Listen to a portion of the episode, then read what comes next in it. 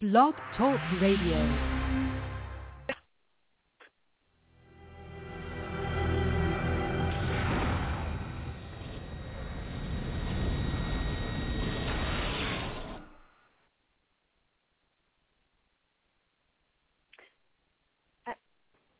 Hello. Um, hello, everyone. Welcome to Winchester Radio. Uh, I believe our guest just tried to call in and then hung up. So Okay. if you're listening, He just emailed- please call back. He just Okay. emailed me and gave me his number to call. So Okay. Uh, well, uh, So- while you're dialing, um, I will say again, hello everybody. Uh, tonight's uh, episode is called Firstborn. Um, it's the 11th episode of ninth season, written by the fantastic Robbie Thompson. Uh, it presented an incredible new piece of the supernatural myth arc with a brand new character um, called Cain, played by our guest. Becky? Hi Tim, yes. Welcome to Winchester Radio. Yay! Yay! Live on the air. Hi, everybody. Hello. Hello. Thank you so much for coming on. Susan is You're very welcome. Jim Beaver speaks uh, very, Jimmy speaks very highly of you, so. Oh, we love Jim Oh. Beaver. He's he's such a great guest and just a good friend. We really love him and we thank you thank him so much for connecting getting us together with you and you coming on our podcast. We really, really appreciate it. No, happy to do it. So how does tonight, this, uh, Susan's how going does to this- introduce the show here and tell you everything we need to know. great, okay. Um, it was a little bit of static. I'm so sorry. This is Susan. I think Becky passed it back to me briefly. Um, I was I was just saying as you picked up the phone that we uh, are talking about Firstborn, and it introduced a new character to the supernatural myth arc, Cain, played by our guest, Tim Omundson, which is you. And you picked up the phone, and there you are. And again, welcome. And um, and it's a it's a it's a new character to Supernatural, but it's one of the oldest characters in the world, in the history of the world, Cain. So, how did you feel when you got the script and found out? Well, first of all, Cain? first of all, thank you very much for having me. It's a pleasure. Um, I'm not sure how this works. It's uh, it's it's a new thing, right? It's no longer radio. It's now the podcast. So uh, people are listening at their computers. Is this, is this correct? That's Yeah, right. Um, yes, that's right. Um, it's a it's a it's a podcast, so we are live on the air at the moment, but we are also Mhm. being recorded, so somebody could listen anytime. Um, and not That's- just that's so tonight. It's- intriguing. it's- So they can, they can listen to me jogging or or grocery shopping or sitting in traffic. Um, yes, Um, yes, that yes. is um. Rick or any other any other car. illicit things they may want to do. mm, mm. Well, let's not uh, go into some of the other places they could listen to me. Um, Mm. although uh, um, anyway, I won't go there. So uh, yes, this uh, Cain. Come on, Cain. He was uh, he was pretty kick-ass. Uh, I don't know what you, what you know about how I got the role, the role, but um, Robbie. First of all, I, I have several friends on the show. Richard Speight and I went to college together and, and remained dear friends. Uh, Kurt Fuller is an old friend of mine uh, from Psych, and I knew him a bit before that. Um, I've crashed conventions. I uh, I have already established my love affair with the fans. They're just from the conventions. These people are holy crap. They're rabid and wonderful. And I thought psychos were were hardcore, our our our fan base, but the supernatural ones, uh, I got to tell you, you kids are whack. So Robbie Thompson and I have known each other for years. He was on Jericho as a as a as a wee little writer on Jericho that I, I did some episodes of, and then I think he was involved with Human Target, and so we've stayed in touch. And through his conspiring and Richard Speight's conspiring, uh, we've talked about trying to get me on the show. I'd wanted to come do it. Um, I, I shoot Psych in Vancouver, of course, where Supernatural is, and we're off schedules. We're not. We, we overlap a little bit, and I in eight years, I'd run into the boys once.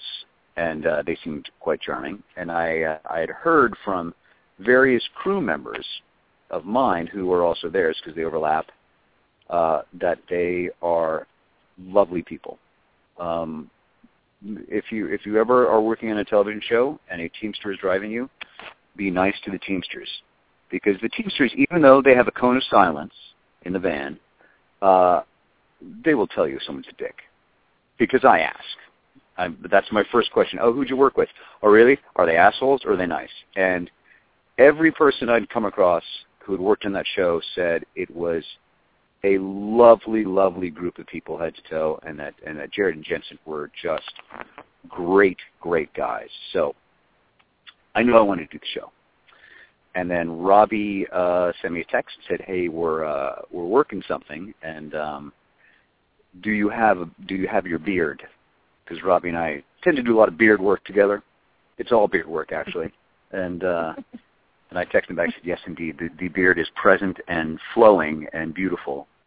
And he said, great, please hold. And then it worked out that uh, I got the role, and he said John Badham was directing, who I'd worked with a couple of times, and, and, and was very excited to possibly work with him again. And then I got this script, and uh, and was like, holy shit balls, it's on. Oh yeah. So that was my reaction. mhm. That was my reaction. I What could talk did you think longer when- on that subject. Go ahead. If you have more, yes, I- please. No, that's it. That, I mean, that's my. That was a long way to get to holy shit balls. It's on. um, What you know what? Just very quickly. Very, I'm so sorry, but very quickly, I'm going to say since Tim is here, we are not taking call-ins. We sometimes take. Uh, we usually take um, if we're just discussing amongst ourselves. We take uh, uh, call-ins. Anybody, uh, like if someone watching or listening has a question or a comment, and we don't usually during guests. It gets a little too convoluted. So, and there's someone holding, and I don't want them to hold any any longer. Um, I'm so sorry, caller. We're not going to take call-in questions. I'm sorry, And caller. want to Call, yeah, I'm very sorry, but uh, please call back later if you want to talk about the episode. And caller, by the way, don't blame me. Don't blame me because I wanted to talk to you, and they specifically said no. So do not take the girls. Yeah. If Yeah, you have it's okay. question, I'll be bad feel guy. free to tweet us. Everybody listening to us, feel free to tweet us your questions for Tim. Oh, they can Um, tweet questions, so we can take we can take tweeters. Okay. Yeah. Yes, Oh, that's fair. Facebookers, probably. Uh, Facebook. They can Facebook, all right? You can post a question um, there, and it's We do man we do man and the social media, so yes. However you want to give us a question, we will find your question. Um, beyond Holy Shitballs, what did you think about the twist on the traditional story of Cain? It was classic Robbie Thompson. If if you know, I like I said, I I'd said in an earlier uh, interview that you know Robbie and I have a very very similar sensibility on what we think is cool and what is sort of badass. And uh, I read this and I'm like, of of course this this is Robbie's take. It was it was wonderful and and beautiful. Like you're taking Cain and he's becoming a sympathetic character. It was uh, a great, great twist that I don't think anyone could ever think of doing. Except Robbie. Robbie thought of that. So there you go, Mr. Thompson. We do often tip our hats to Robbie. Sorry. Yeah, Robbie's Yeah. an Robbie's an amazing writer. He's one of our favorites. Yeah. yeah, we're never letting him go Mm, ever. I wouldn't. That's Sorry, that Robbie. wasn't creepy at all. No. No. We Here, let me have just say his breasts. We do have a Twitter question. Um, Drea underscore V wants to know how you prepared for your role as Cain since it was a little on the dark side. Uh, the bourbon helped. I'm kidding. I was not drinking any alcohol during the performance of this show. Um, how did I prepare for Cain? Here's the thing that probably fans who just know me from Psych don't necessarily realize, and that is I have a rather dark streak um, that is actually, they may realize it, because Lassiter, I think, is a pretty dark character. he's certainly the darkest character on the show uh, on Psych, and uh, and that percolates up. It's handled comedically, but um, sort of the other side of the coin on this one. It, there wasn't a whole lot of preparation necessary. I mean, and that honestly, I, I'm tooting Robbie's horn. I beg your pardon uh, here, but the writing was so good that it didn't take a lot. It's just read the story, read the script. Um, he and I talked about it a, a bit in terms of some archetypes that he had uh, he had thought of. Um, one of which was uh, was Clint Eastwood in The Unforgiven. Uh, another was uh, I can't remember the graphic novel. It's based, it's based on Wolverine, but like these sort of characters that that have been very powerful and very very dark in the past, and then given it up. Um, and that's I, I don't know that sort of came easy to me. Not that I'm well, not that I'm going to admit that I've killed people on on a podcast because I haven't, and try and prove it in a court of law, sucker. But um, it uh, it just was sort of remember that Because we are being No, no, no. recorded. it, it, yes, I, I'm not. I'm not saying I have because I haven't. Ish. Um, I, I really. It just. It didn't come too difficult because it was in the writing. If that makes sense. hmm It does make sense. Yes. And I did some push-ups before the big scenes. Not, not that you could tell. But that's what I. That's what. That's what I always heard. That like you know, Christian Bale and those intense actors, they do a lot of push-ups. so, I thought I'd try that. Now you said that um, you know you had run into the guys and you had heard that it was a great place to work. Had you watched Supernatural before? I'm going to be absolutely honest. I had not, and this, and the reason I feel badly about that is because I have friends on the show, but I, most of us don't watch each other's television programs. So, but I was not going to be one of those actors who accepts a job and then shows up to set having never seen a show. Which, believe me, you'd be shocked how many times that happens. So I emailed Robbie and said, "What are your top five favorites?" And he gave me a list and I, I downloaded them, and and I went and I spent a lot of money on iTunes because I started downloading, and I, I I immediately, and I'm not blowing smoke, I immediately liked the show, and and just I, I enjoyed the humor, I enjoyed the darkness, I enjoyed the the sort of the heightened uh, you know fantasy level of it, and uh, and I I really enjoyed those two actors, uh, you know, Jared Jared and Jensen um, the pilot, like my first reaction was, "Holy crap, this is really scary. This is really good." I'm not. I don't normally do scary. I'm not a fan of scary, but I was like, "This is scary and this is good, and I want to know what happens next." And so the episodes he gave me sort of jumped seasons, so I would go back and I'd sort of do research, like oh, because I suddenly became a fan and wanted to tie it in. And I'd email Robbie and go, "Okay, who the hell is this guy, and where did that come from?" And so he filled me in, and then I just kept I found myself just downloading more and more episodes and and then I'd call Richard and I'd call Kurt Kurt Fuller and say, What are your favorite episodes? And and uh I'd watch their stuff and I just ended up really becoming a fan of the show just before I did it. So that became even more exciting once I got to work. That's really cool. I kind of want to put Well- you on the spot Yeah. and them as well. Off the top of your head, if you remember, what were some of the episodes they recommended to you? I can't, I can't remember what, what which ones were recommended. I mean, honestly, I probably watched 40 episodes in, in I don't know how long. Um, and I, yeah, I like I really was digging the show. And I'm I'm sitting on set in between scenes watching the show because Mhm. I wanted to know what was going on.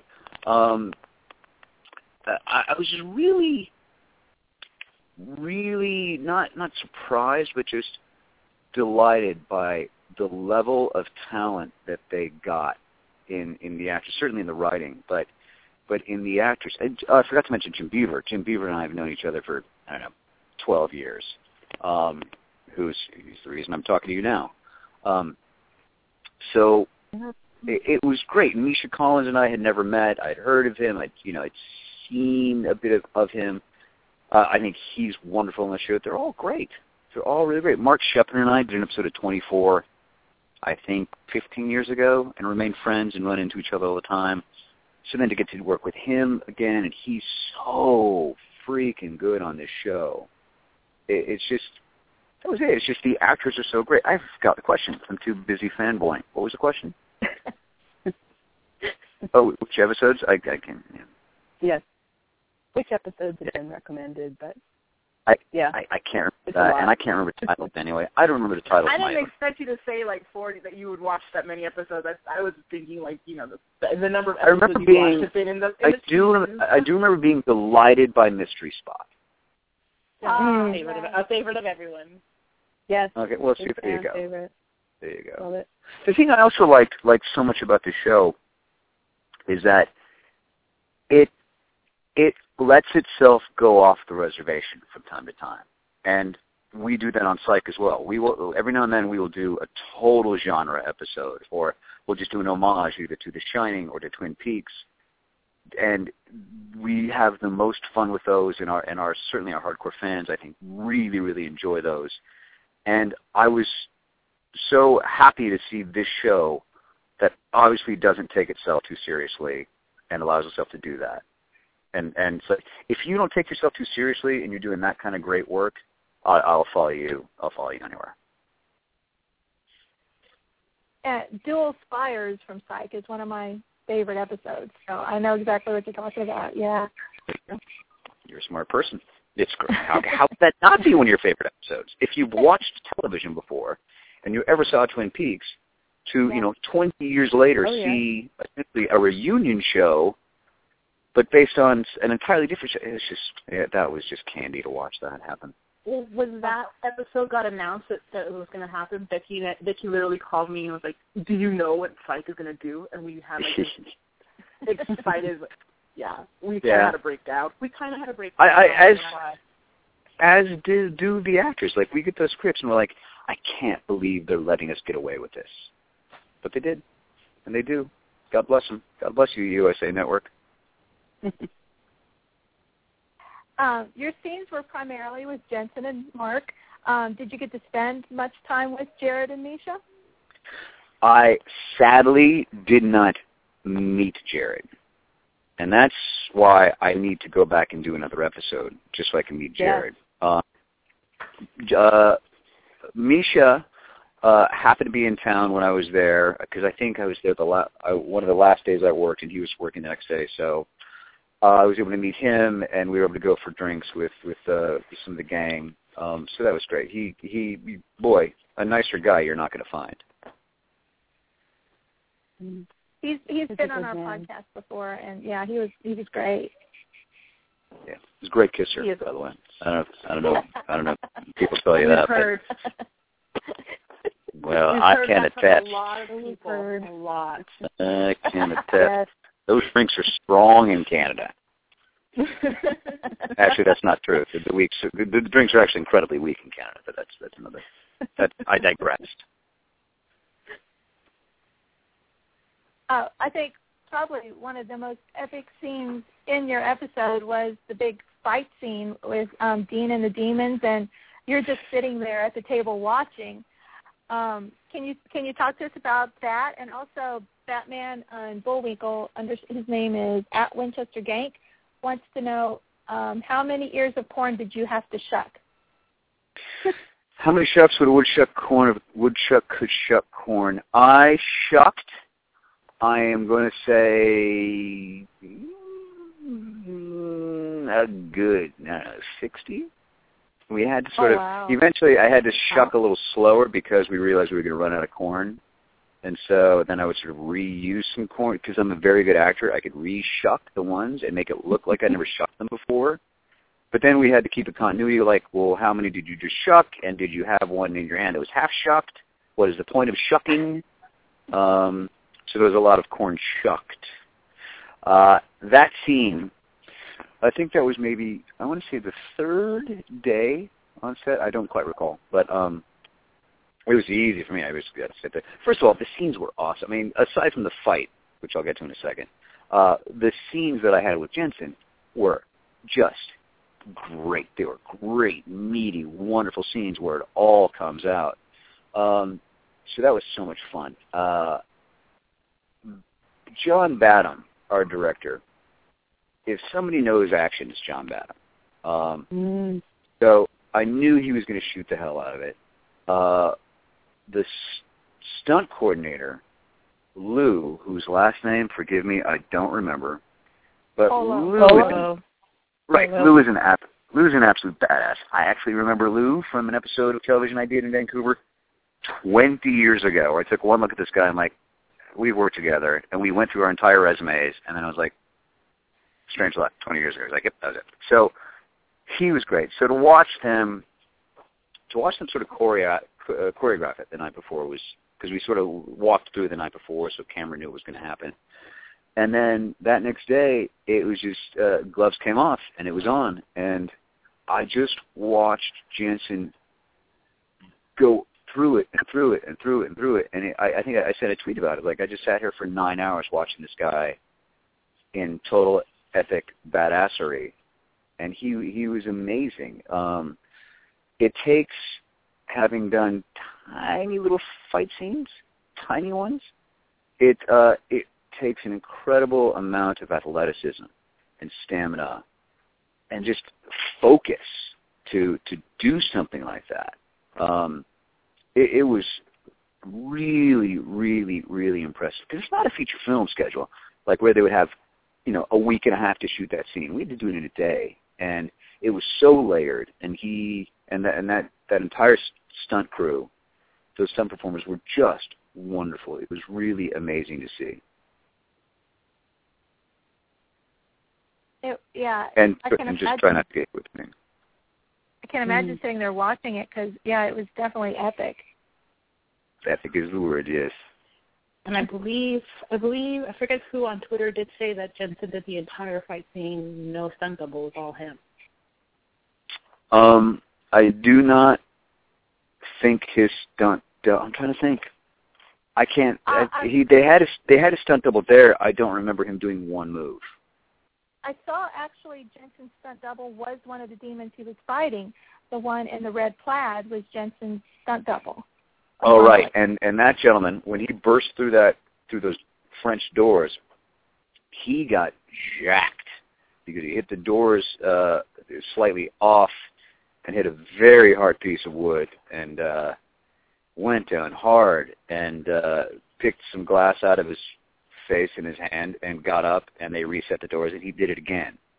Like Oh, that's just goodness. because show these guys are yeah, it was it uh it was you know those guys are the badasses. I just pretend. Well, it does take a lot, acting-wise, I believe, when there's a lot going on around in the, in the floor, and you're in the back. You're still you're still in your in your zone. So it was very well done on your part because the eye does draw back to you as well. So Oh, thank you. I appreciate it. That's it. It also helped. They had me centered in the frame a lot, so that was nice. Um, I, I was wondering, the bees. Uh, when you were working with the bees, were there actually real bees there at any time? That There were no real bees. Uh, actually, no. Let's take it back. There were real bees. There were real bees in that uh, habitat in the living room. There were bees there. oh, No bees were harmed during the making of this episode of television. Uh, but no, outside. outside we're all digital bees. Yes, they, they were they were digital bees. Look, bees are expensive. You know, they can't be paying all those bees. Digital bees are the there's a bee kind. union. Just Yeah. Um, I, I was wondering, Cain and Carlton Lassiter are both supremely badasses. Um, is there anything else that you can think of that Cain and Lassiter would have in common? Well, killing people. Um, Of course, of course. they they uh, of course they do that on the uh, opposite side of of uh, right or wrong. Um, what would they have in common? Love of a woman. We all know that uh, Lassiter has certainly be ch- been changed by his love for Marlowe. And uh, if you watched the episode last week, you know she has provided him with a life change. I'm not going to spoil it for anybody. Yes. If you it. Ah, Um, that was wonderful news. I'm Wonderful two, news. I'm two episodes behind. Okay, so she, so so yes, so um, so the love of a woman, how how that love can change a uh, a solitary lone figure into uh, something uh, less of a monster, and we know they both like corn. I, I wonder if Cain has a hatred of squirrels, kind of like Lassiter does. Oh well, first of all, that man could probably catch a squirrel, skin it, and have it in a stew in ten minutes. He's a mountain man. He knows how to live off a squirrel. That's right. That's right. Um, you mentioned the love of the woman. The actress who played Colette, she was just she was great. He's Um, wonderful.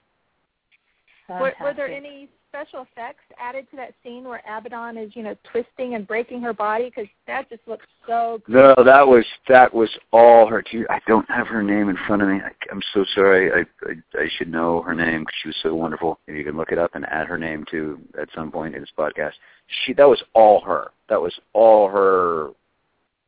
Just the only thing they added was the cracking sounds, and she's the reason that scene was able to to you know the look on my face while that was happening was because of the performance she was giving. You know, even off camera was just wonderful. And how she was able to contort like that. My wife asked the same thing. She's like, how did she do that with her neck? I'm like, I don't know. She's just that I good. thought for sure that was digitally enhanced because No, no, that was no. im- yeah, Yeah. that was impressive. Plus the juxtaposition between her contorting and her delivery of her line. She. Yeah, and, and and she really, I mean, she just with you know because it's all the his whole path is based on his relationship with this woman, and you sort of meet each other for a couple hours, and uh and you're like, all right, I got to build all this, and uh, you know, got to build this relationship on my mind. And she was just so good and and so so sweet and and kind and open, and so it just it made the whole thing work so well. That relationship worked so well that you would believe that he would, you know, give up this life for for her, and then to see her contort like that was just, and then be creepy as hell, and then she was speaking as Abaddon. You're like, ugh, she's a great actress. Um, her that was Anna Galvin. I looked her up, Anna Galvin, that's it. and she's actually been in a supernatural episode before. She was in No Rest for the Wicked. She, um, I don't know if you if that was the episode where Dean was um, killed by the Hellhounds and sent to hell. I don't know if you saw that one or not. No, I did not see that one. No. Okay, she um for those listening, she was the mother of the little girl who was Lilith in that episode. So Oh yeah. And all across the internet, people are going, oh yeah. yeah. you um you had some wonderful period clothing in the episode. What was you know in the Civil War scenes, and then in your modern day clothes were kind of you know period looking, and then the scene with Colette's grave was just beautifully. It all felt like an old maybe biblical western. Yeah, I mean, again, that's that's well, that's John Badham shooting it, and that's that crack production team uh, up there. Who you know, they, those guys are all so good at their jobs. That that wardrobe department was was, I mean, they're great. Um, again, I can't remember the names of the designer. I don't remember. I barely remember my own name. But that leather coat, God, I want to steal that. They built that for me. Like they, I, it was just they tried it with burlap first, and they they constructed that coat for me. And so that was, I keep pitching Robbie, I have to come back and we have to see him in flashbacks just so I can wear that coat again. We support that endeavor. Excellent. Yes. I'm Yeah. behind because that seems coat like- was magnificent. Yeah, I mean, and it's not for me. I'm not doing this for my own ego. I'm just saying I think people deserve to see the coat again. exactly. Yeah. Well, it would it would seem it's open for Cain to return because he tells Dean, "I'm I will call you, and I will call." So Yeah, I was happy to see that line in there. sounded good to me. We- I was like, "Oh yay, Yeah. that means Cain will be back." We can only Um, hope. this is definitely a show where every everybody always wants to come back. We have yet to ever have somebody go, "No, I'm good. My story's closed. I'm fine." you know, and, and it, I'm done. again, that that is because you're you know you're number one and number two on the call sheet, um, and the atmosphere on that set. It's just I mean those guys and gals, pardon me, the that crew, those guys they work so hard and so long and and look, I ditched Vancouver, you know, in the fall and they're just starting up and I know what's coming for them. They're, what's coming is darkness and rain and cold. Mhm. And I think I think I seriously think of this of the supernatural crew as every year as I'm driving south into the sunshine, going, Oh man, these because some of them are my friends going, I can't believe what they have to uh start up with. So it could be a miserable place and they work very long hours and they work in some really intense storylines and yet there's there's a lightness certainly to Jensen I don't I didn't meet Jared but uh I was really pleasantly not surprised but I was just really happy to to like meet him right away. Like he he's just gracious and inviting and welcoming and it's amazing you know when you are working as a guest star on a TV show it's the hardest it is the hardest job in television I think as an actor because you have to show up to set and you have to work with these people who've you know known each other sometimes for years in their case 9 years in our case on psych 8 years. And you've got to it's got to be seamless and you've got to feel comfortable. And and the more that the regulars can do to make an actor feel comfortable, the better. Um, we, that's something we do on our set on Psych. We're we're all pretty proud of the fact that we're known as a place you want to come and work and have fun because you're going to have fun and it's going to be a great time.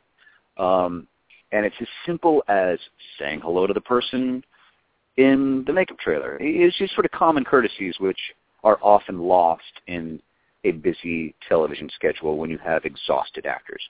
Um, and there was none of that on on on that set on on Supernatural. Jensen was just lovely from the get go. It really helps that I had Mark Sheppard with me, who played Ambassador and you know really made sure to introduce me, and he was just lovely to me. And uh, and that comes from I mean I'm sure he would do that anyway, but but that comes from just having a history with people which is one of the nice things about Mm-hmm. working in this business.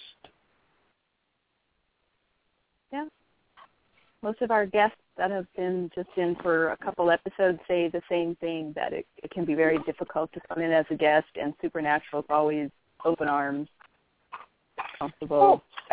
I mean, if honestly, if you're smart and you're running a TV show or you're the lead of a TV show, it just behooves you to to try and, and you know ingratiate the guest cast because it's just going to make the show better. They're going to they're going to be more comfortable.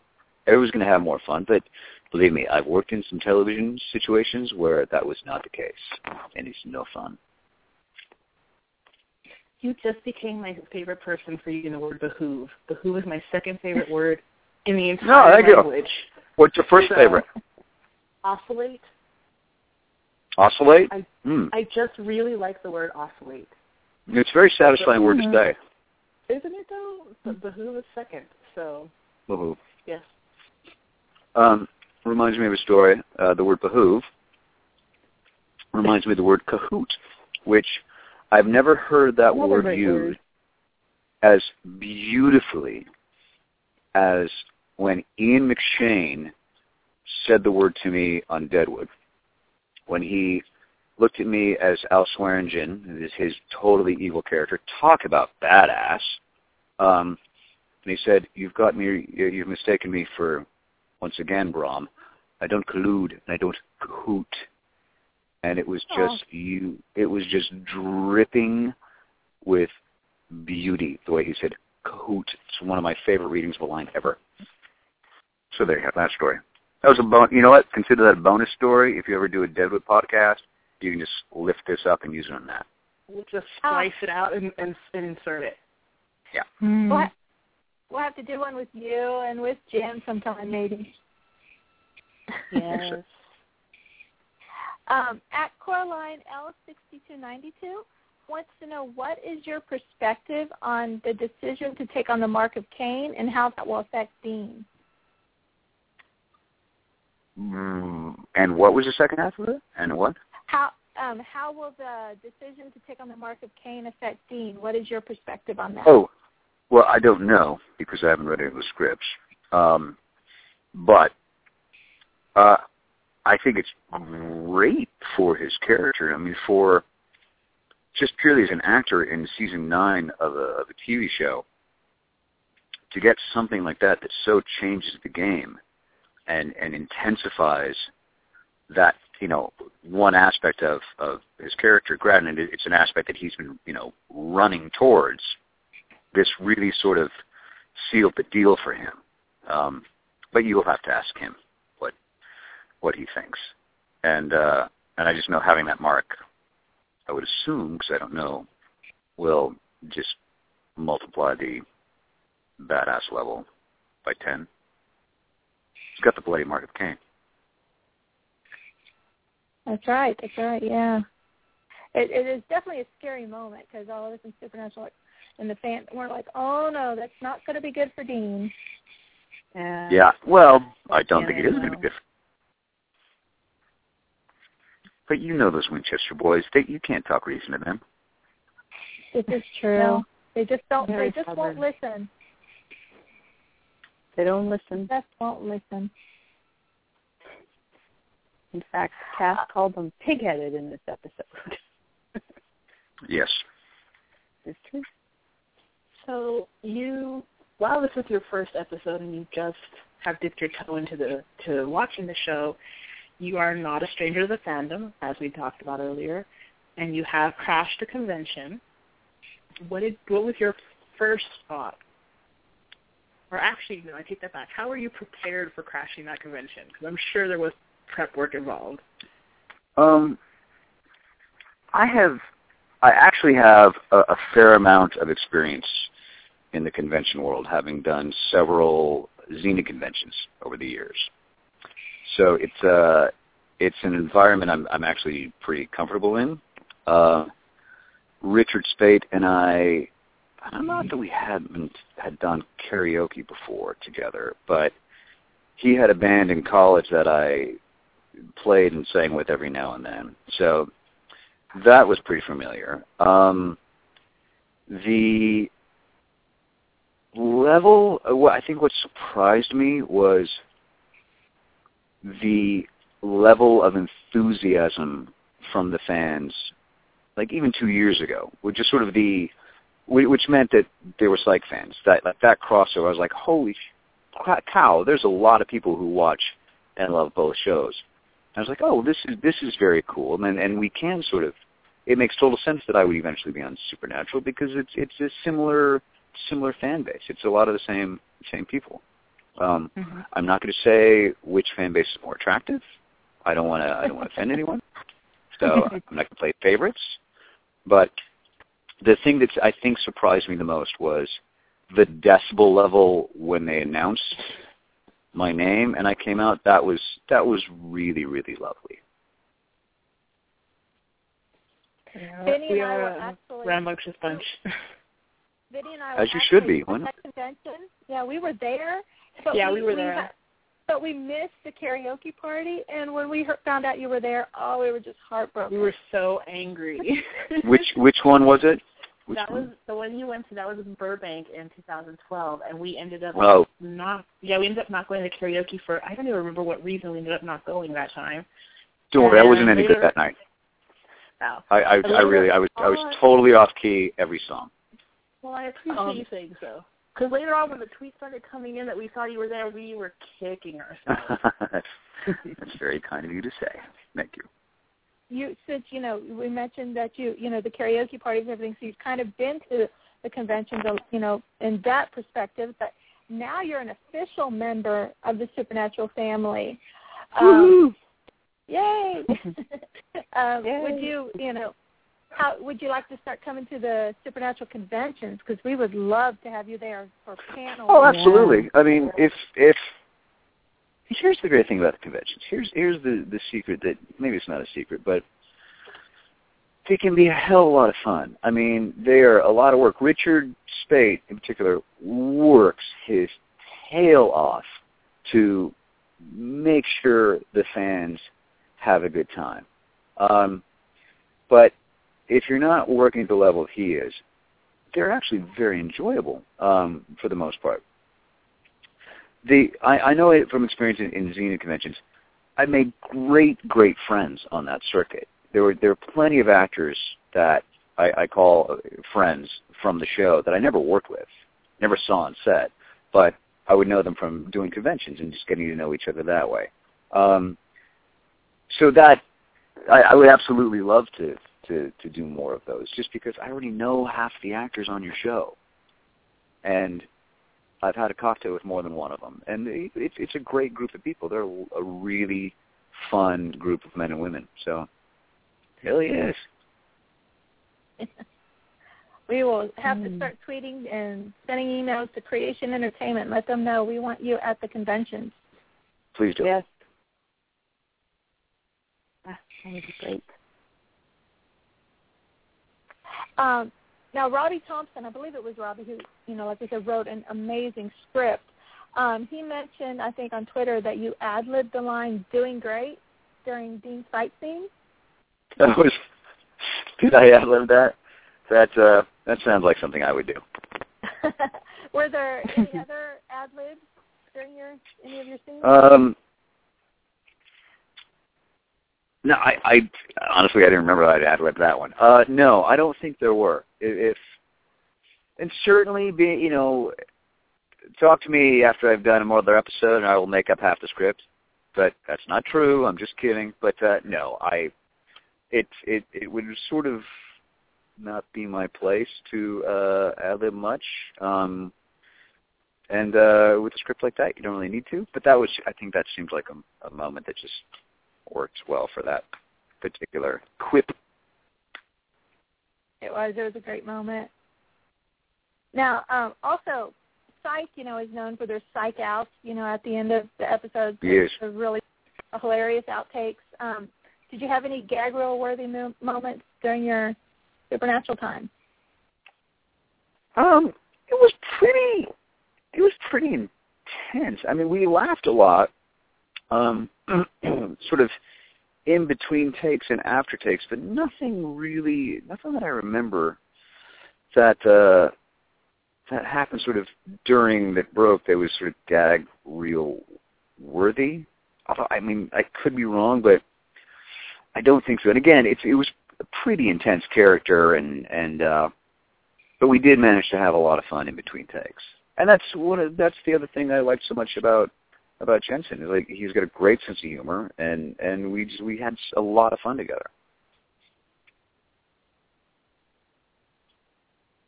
Um, at it's Danny G um, mentioned the picture you posted after the episode um, aired of you with James Roday, and he wants right. to know if James uh, watched the episode with you. Uh, no, we were uh, drinking in a bar, but uh, he to be honestly honest. Um, it was supposed to be the dinner, and then it just went late.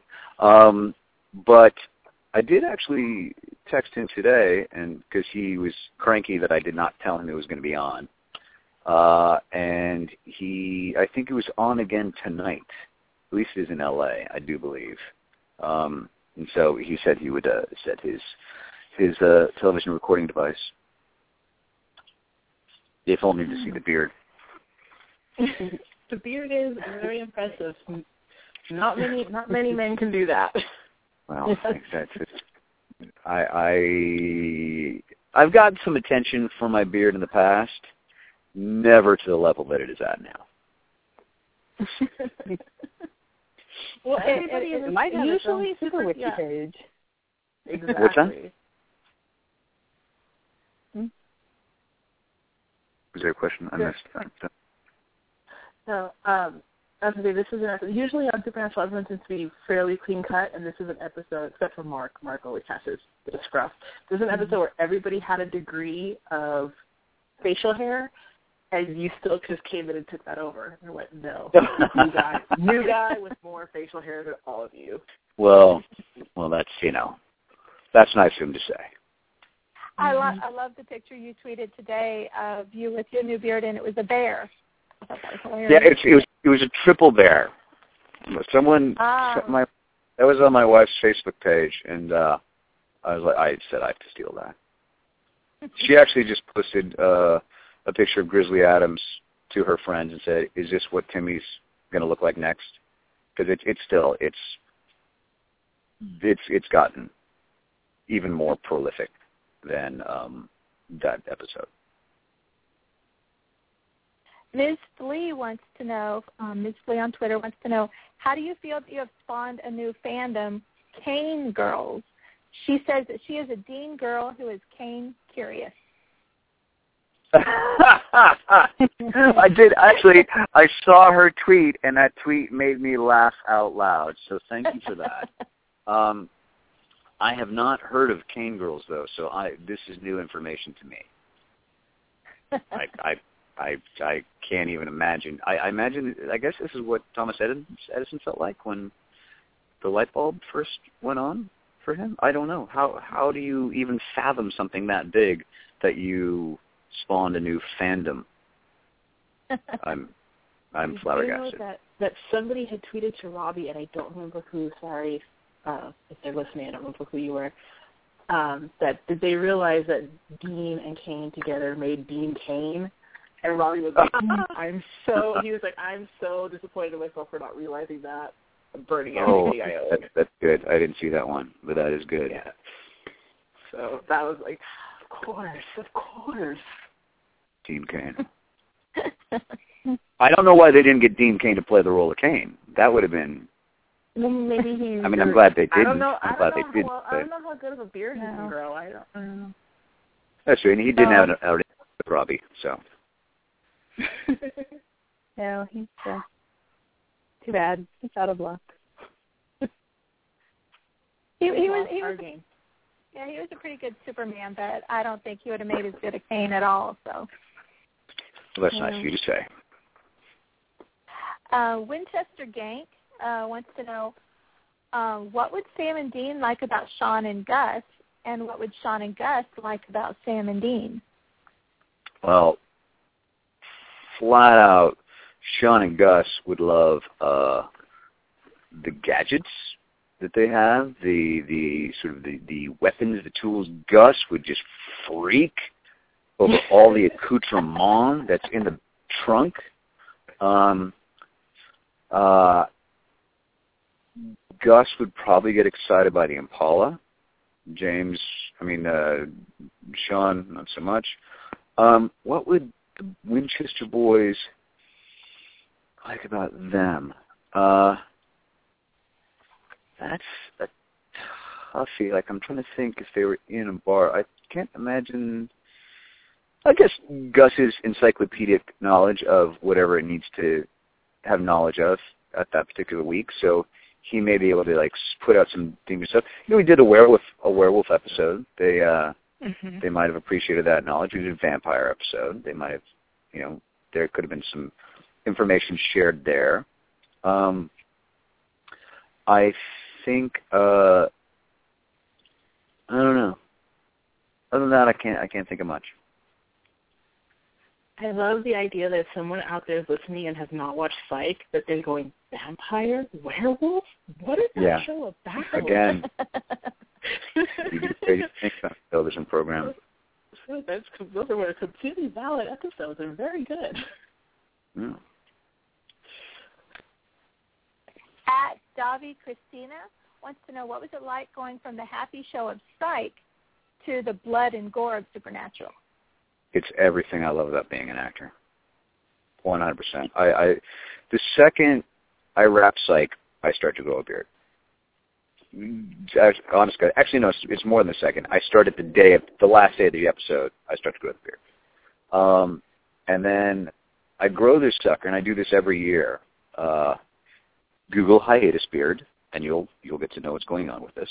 Um, so I grow the hiatus beard in hopes that a character will come along that the beard is appropriate for. For example, Cain. Those guys tend to be, you know, the characters of the beards tend to be a little more rough and tumble. They tend to be a little more, you know, rugged, a little more badass, a little darker. Um, so I kind of I run towards that, uh, and this was just a wonderful fulfillment of a plan coming together.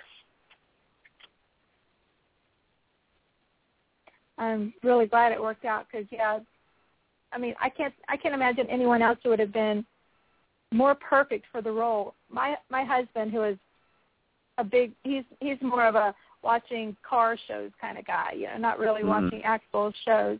And he watched the episode with me today and when I told him I was coming to do the podcast to talk with you, he told me to let you know that he thought you were great. He loves you on Psych and he thought you were just great on Supernatural. So I have to tell my husband that I passed that message on to you. Telling me he's a wise man, and I appreciate it. I will let him know. uh, let's see here. Um, Ms. underscore Melly wants to know how surprised slash thrilled are you to see how quickly the fans have embraced Cain? What was, you know, Cain was trending on Twitter that night, and all the fan art that's already been made, and Somebody told me that that it was twin trending that, that and it just it blew my mind. I am flabbergasted and gobsmacked and humbled by how people have embraced uh, this character and and I, I it was really shocking. I mean, I knew, I knew people would like the episode just because it's fucking. Uh, sorry, it's a, it's a great episode. Um, I'm trying not to swear in case my daughter listens to this someday. Um, just it's You're not it's the first. such a great episode. So, okay, good. So I knew people would, Okay. would dig it, but I didn't realize I didn't know it would come off this well, and I didn't know that this character would respond, or the people would respond the way they did. So, and the Twitter, I mean, I, my Twitter broke the night it aired, um, and I really like, I really try and look at every tweet that's sent to me, just because I think if someone's taken the time to do it, I should at least look. I may not respond, but I want to at least read it. Um, and I was constantly trying to, you know, my feed was catching up and catching up and loading, and then I lost like, I don't know, four hours at one point where it just it wouldn't load them, and I tried to look at them the next day, and they were just sort of gone, and I couldn't go back to them. So there, there's a whole uh, swath that I didn't get to look at, and I and I feel badly about, but it's uh, it's really, um, it's really just gratifying, and I'm I'm very grateful for it, and I I am very appreciative of it. Uh, let's see. At Bardic Voice uh, wants to know what was the script description or direction for Cain, and how much of what we saw was on the page, and how much of it was your choice. Mm, I don't remember what it was on the page. I just remember conversations with Robbie and, you know, just the word badass being used a lot. Um, and we have sort of a shorthand of what that means to both of us, uh, so I knew he was talking about. Um, those descriptions, I'm not quite sure. The words are certainly all on the page. Um, how what I do with it, that's where it comes down, obviously, to the act and the interpretation. Um, I the one thing I can think of that I did differently than maybe written description was at the graveside. It uh, it had me sort of leaning on leaning on the grave and sort of gripping the grave, and I can't remember why we didn't do that. I think the camera angle didn't work or something. Um, and so I sort of wanted to kneel just because I just felt that was appropriate. And then I did one thing which uh, I was proud that that was in the copy when at the very end I, I when I sort of leaned over and kissed her grave and sort of kissed her goodbye. That I was very I was like there I can't I don't know if I'm going to keep this.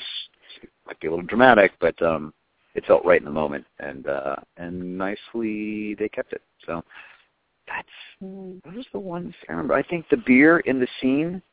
Um, John and I were on the same page. Mr. Badham and I were on the same page about that, where I had thought about maybe drinking a beer, and he said, "What if you drink a beer?" And I was like, "Thank God, great minds think alike."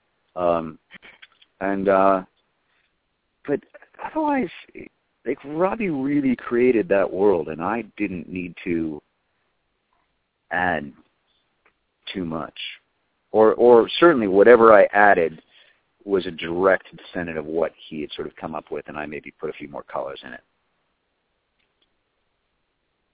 The kneeling at the grave and the kissing the grave goodbye, that was one of my favorite mm-hmm. scenes. I just it was a really emotional moment. Mhm. Yeah. Lovely. That was that was that was uh that was that was really not fun to shoot, but that was uh certainly a doozy to shoot and uh cuz it was the it's the thing I always love about characters, and about TV shows or movies, whatever, is when the audience gets to see something that nobody else in the show gets to see.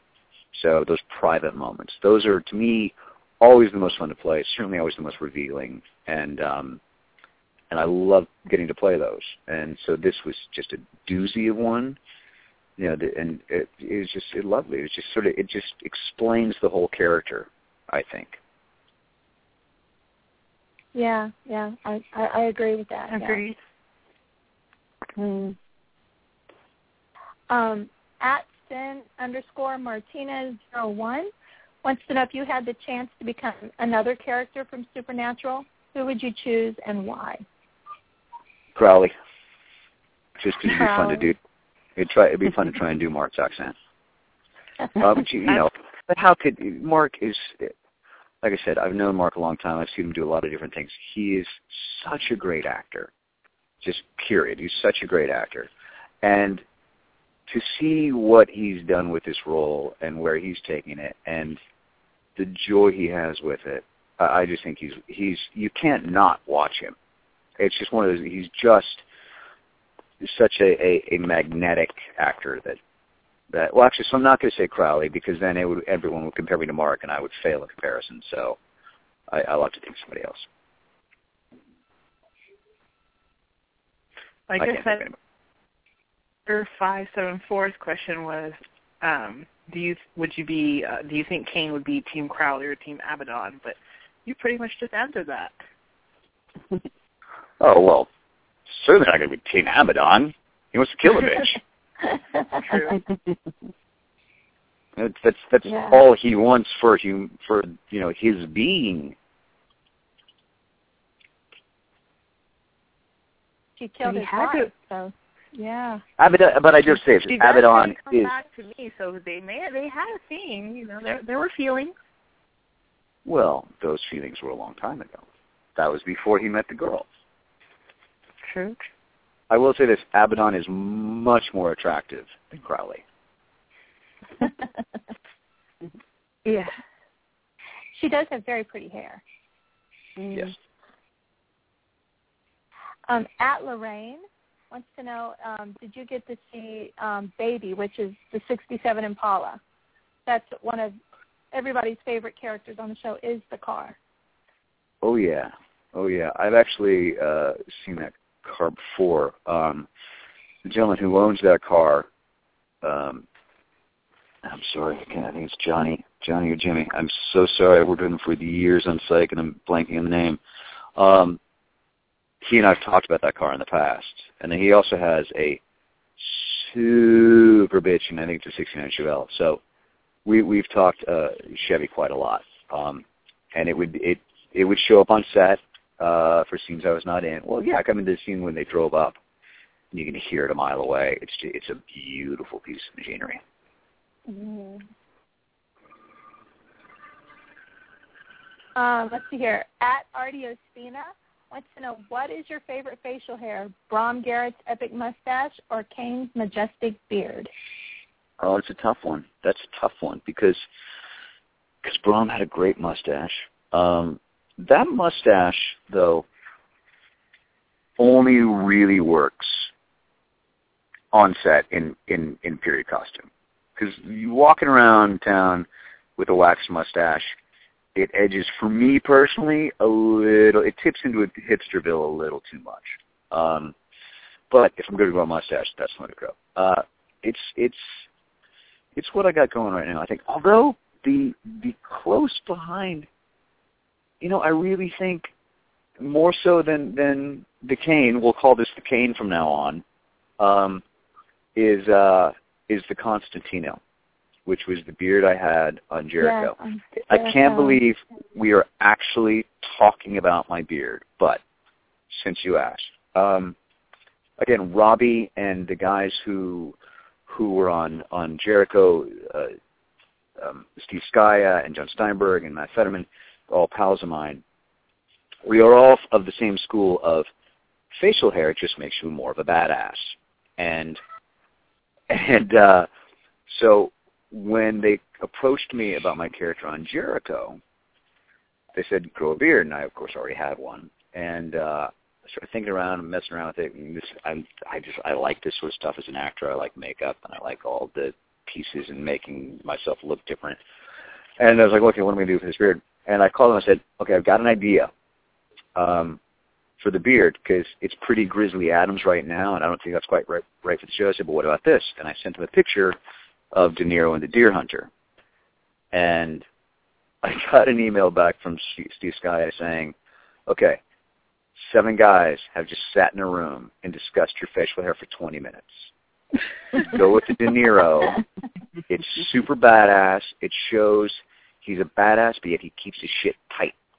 And uh and that is a I've actually been growing that beard since since I could first grow a beard. There's just something super cool to sort of go to you with the weird. And if you don't know what I'm talking about, just Google the Constantino and you'll you'll get an idea. It's essentially a version of De Niro the Deer Hunter. And if you don't know what I'm talking about, I probably don't want to be talking to you. But I'll give you one chance. Go watch Deer Hunter. Unless you're a child, then don't, because it'll mess you up. I was gonna say I can't imagine there's anyone who's an adult that hasn't seen Deer Hunter, but maybe who knows? Let's hope not. Let's hope not. It's not an easy movie to watch, but uh, certainly something no, you but should. it is one of those things you kind of have to watch just because you have to get through. You have to watch it. Yeah. it. Yeah. So that's the story of my beard. So thank you for asking. I will always talk about my, about my beard. You ever want to get me started talking? Ask me a question about a beard. Now, um, it's it's uh, uh, nine o'clock here. It's, you've been on with us an hour. I don't know. We were you're more. We would love for you to stay and talk, but in case you know you have something else you need to do, you know. Kind of just you. wanna, I, I've. I've I've actually got about another 15 minutes for you, Oh, Okay. wonderful, wonderful. and Thank then I have you. to go work at my daughter's dance at her school. So Oh. Oh. Um, let's see here. At Sarah Buckley three sixteen. Um, she wants to know what was your favorite scene that you filmed on Supernatural. my favorite scene. Um, that's a tough one because they were all really good and really enjoyable to shoot. Um, I really like the flashback stuff uh, in the cabin, both killing the demons and then the scene with my beautiful wife. Um, I I can't really say. I like them all. It sounds silly, but they were all great.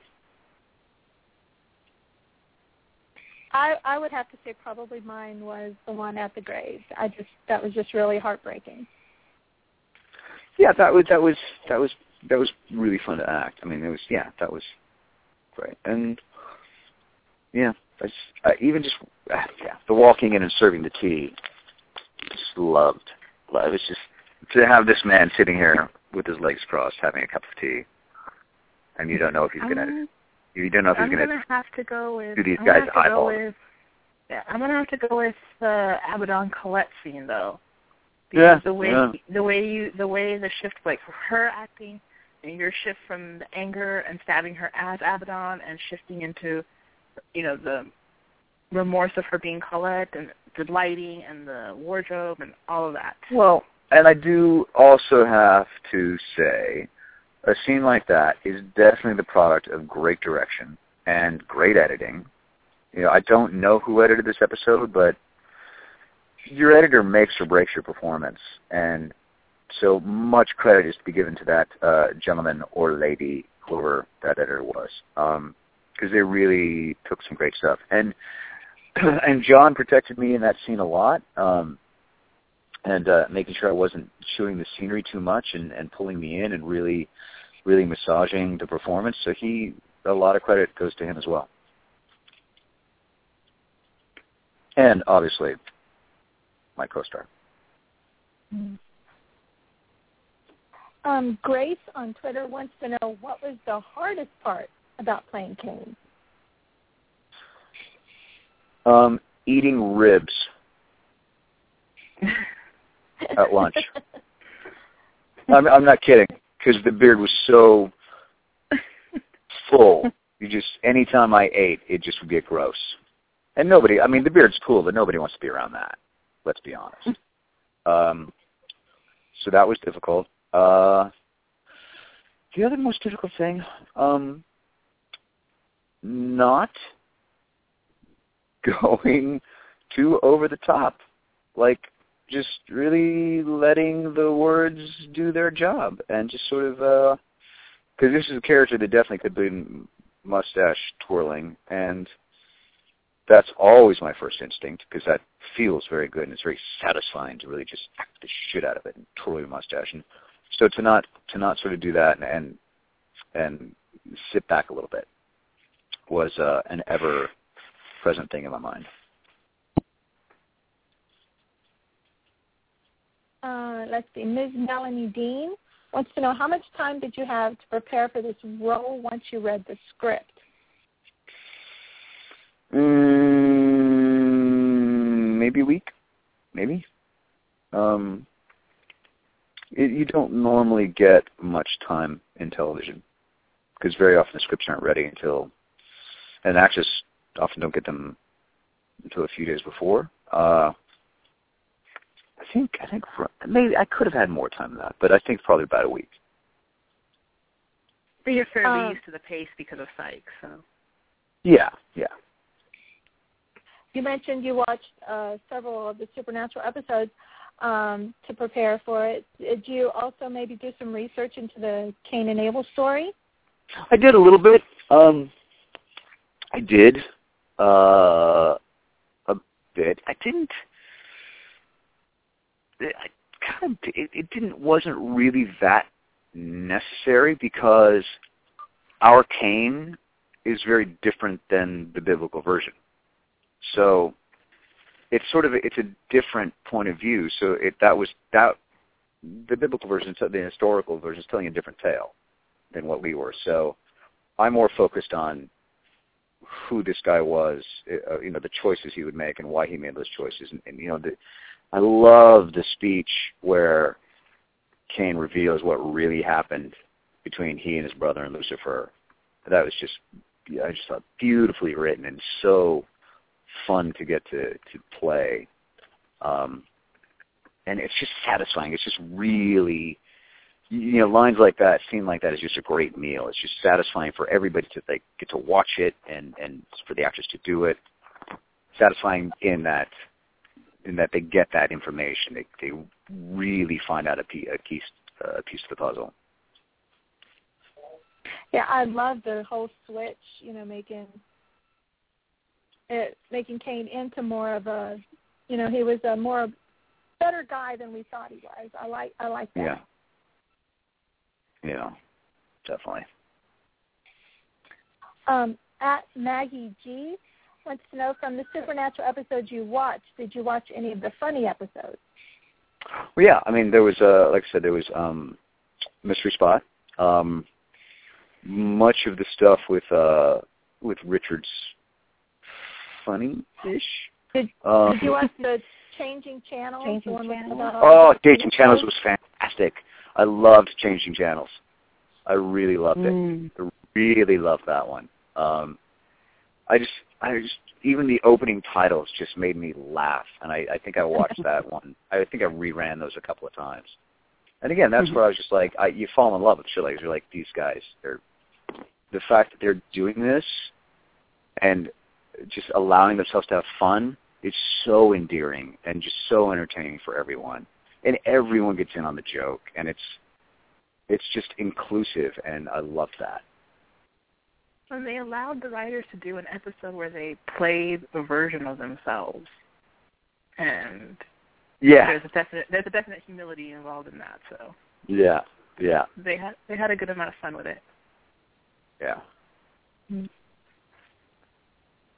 Now, I don't. And by the way, and let me just also say, I think Kurt Fuller as as uh you know a I guess I always figure his character's pretty ambiguous of good or evil or um he's so funny. Yeah, Zachariah, I mean, yeah. I I thought his performance over because I think I watched all his episodes um was just wonderful and so layered and and he's so funny. He's so funny and yet he's he's he is a dark man as well and just he just had a great balance. His his is one of my his character Zachariah is one of my favorites because, like you said, it's so layered. And it's not that he's a good guy. It's not that he's a bad guy. He just Yeah. has his own mission. Yeah. Yeah. Kurt's really one of my favorite actors. I mean, he, I mean he's a good friend, but I could watch him do anything. Mhm. And Zachariah couldn't be any more different than Woody. You know, he was just completely opposite type of character. Well, that's- That's because he's such a great actor. I mean, Kurt, if you're listening, True. you owe me lunch. now, um, it had. I don't know if you're if you know or anything, but is there any word if Psych is coming back for another season? Because I do Oh. not know. Actually, they they have not told us what's happening yet. So, Oh. news, news. we're the hoping that constant it yes does. no is very emotional. Yes. Yes. This has been a great. This I got to tell you, season eight is uh, I think the best thing we've ever done. Even though there were less episodes, it's it's uh, we pulled out all the stops. I think sometimes when shows have a compacted season, the pace, the way the pace alters it, you do get s- uh, just a really good quality out of it. Very often, yeah, yeah. And like I was telling Susan um, before the podcast started, Psych is my happy place. You know, that's the Yeah. show I go Mhm. to. Mhm. That that's my happy place. It's like, oh, you, it has to stay on forever. You know, it can never go Right. away. Well, I'm glad to help you get to your happy place. I appreciate that. so, Well, did you guys have any more questions? Uh, there's one that came in that it's gonna it's gonna hit right at us your your time to go, but uh, at Ms. underscore Melee wants to know what you want to see in Cain coming back. What do you want for Cain? I want to see, and I've already pitched this to Robbie. Believe me, I want to see more of what Cain used to be. I would love to see some flashback stuff to see really what that chaos was that he brought. That I mean, I just, I just, I wish there was more of the flashback stuff in this episode. Um, and I just think that'd be really cool to see more of who he. We, we see what he is now. We know what he is now, but we know sort of the the turn that he's made emotionally in his life. I would love to see it back before he made that turn. But that's just me. I think that'd be good Oh. because theoretically, when he call when he comes back, it's going to be because he's called Dean to kill him. So Yeah. to have a swan song type of episode for him would make sense from a storytelling perspective. So I hope See? I hope Robbie I hope Robbie listens to you. Send us a, send a Mhm. copy of this to Robbie, would you? Or just write that down, put that in an email, and send it to Robbie. Sounds good. Sounds good. Everybody. Hey, you know what? I'm, I'm just gonna, I'm just gonna Robbie write it down. Yeah, the reckoning. They're just three. The word, see the word reckoning, swan song, backstory. Just hashtag back, hashtag Cain backstory. That's what we do. Hashtag There you Cain back. Trend it, everybody. Trend it. Thank you.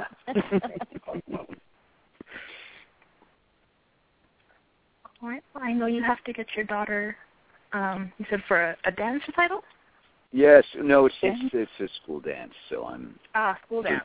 for- Ah. So you would think that uh Cain would keep the kids from running when he yells at them, but we'll see. No running in the gym, or I will smite you. there you go. Are you going to Know that chaperone with the beard? Are you, are you chaperoning with the beard on? Uh, no, I get the. Oh yeah, oh of course. No, the beard's not off. The beard's not off when someone pays me to take it off. You think I'm kidding? No, that's no, I'm, that's, I'm laughing that's because I know you're not. I will. If you if you pay me to to shave it, I will shave it. and I'll cut my hair when you cut it on set. That's pretty much my new rule right now. I just been around for a long time. Hmm. I just like to see how long I can, how long I can get my hair and beard before psych starts, or before my wife kicks me out of the house. So in order to be groomed, first. yeah, in order Yeah, to be with- groomed, you must be paid. Yeah. I Yeah, was I mean, very there's some there's some grooming. There's some grooming going on. I'm not, you know, it got a little. There was last hiatus. I went full hobo for a couple weeks, full on hobo, just to see mm-hmm. how much I could get away with. Literally before my wife served me with divorce papers, and so I did. I eventually, I've, I've kept it a little tighter, but yeah. It's good right now. All right. We've already got we've already got people, by the way, tweeting hashtag Cain backstory. So I love it. I love it. I love it.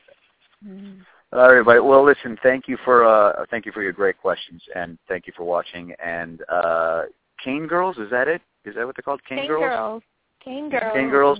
Thank you for for being there. Um, that's that's awfully nice of you. And uh, and ladies, thanks for asking me to be on your show. Thank you Thank for you joining so us. very much. much. It was a, We had a was a great treat. time, and All right, You're I'm gonna go yell at back kids in anytime. the. So, well, thank you very much. Hopefully, uh, hopefully uh, after an eventful convention, um, where uh, one of us fights to the death on stage, or uh, I do another episode. there you go. Good night, ladies. Thank you. Good, Good night, Twitter night. sphere. Thank Good you. night. Thank you very Bye-bye. much. Bye. Now, those listening, don't go away. We're going to talk about the episode now with between the three of us. So keep listening. And if and we Yes. will take callers now.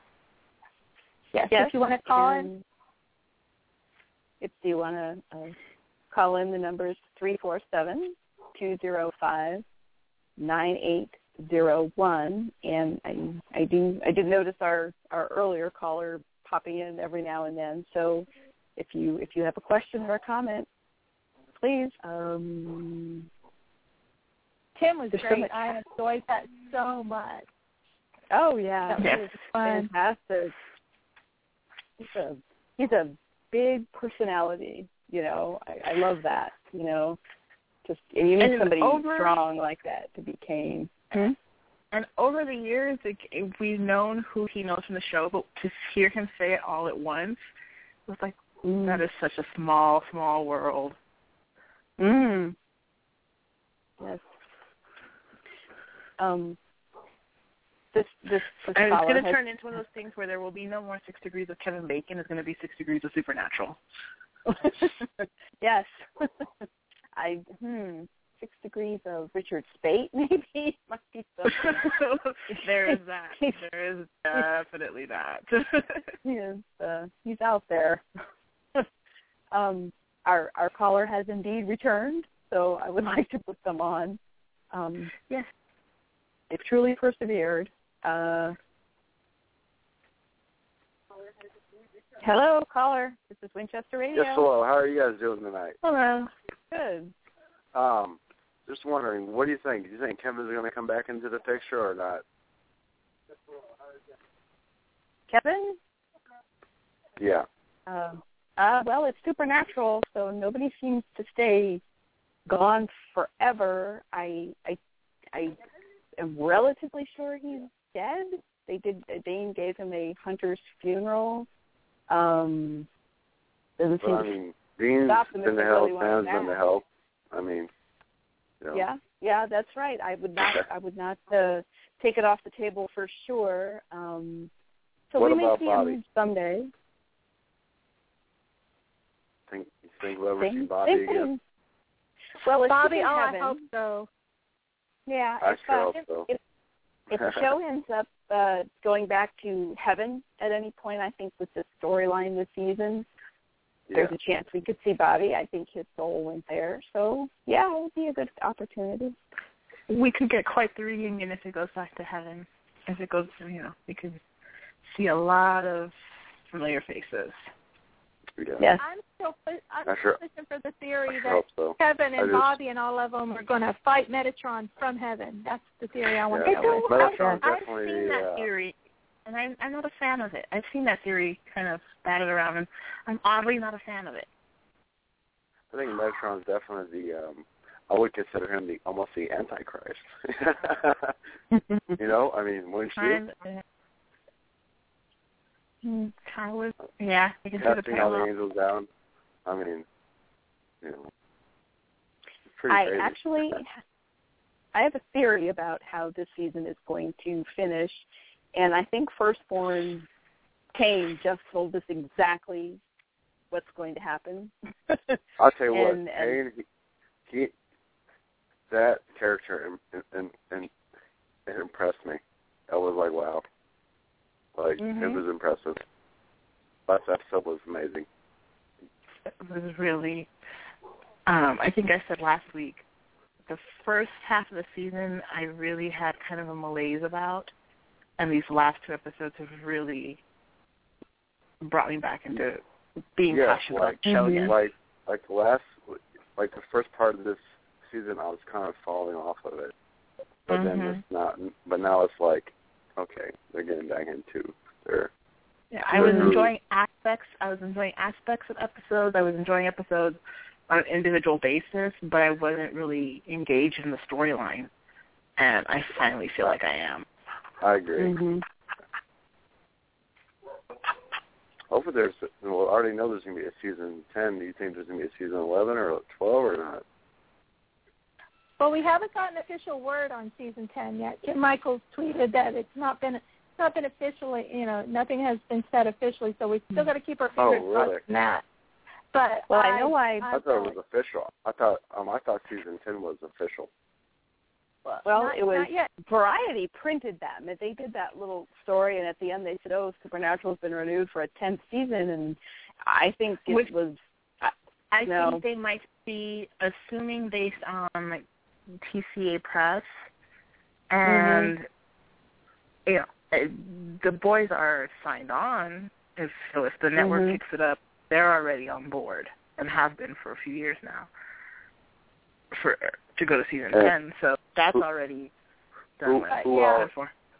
I really don't see CW not renewing them. I mean, the, the Yeah, ratings no. are I don't great. I don't see CW uh, like not renewing that show. There's there's no way. There's no way. Plus, like Mark Mark Pedowitz, the president of CW, you know, he said Supernatural is his favorite show, and that he, you know, so there we go. We've got him in our pocket, so we're we're good. yeah, That's they're a nice very- so- change. But yep, just wanted to call in. It's the first time I ever called in, and uh, well, you know. thank you. Thank you for We not giving up. it. Let's say it again. Sorry. I said thanks for not giving up. I know you tried to call a couple Oh. times, so Oh, I. uh you can't. You, oh, you can't give up. Thank All you right, so well, much you guys, for calling. have, you guys have a good evening. Right. Thank you. Thank you. You too. Thank you. You too. All right. All right. Bye. Bye bye.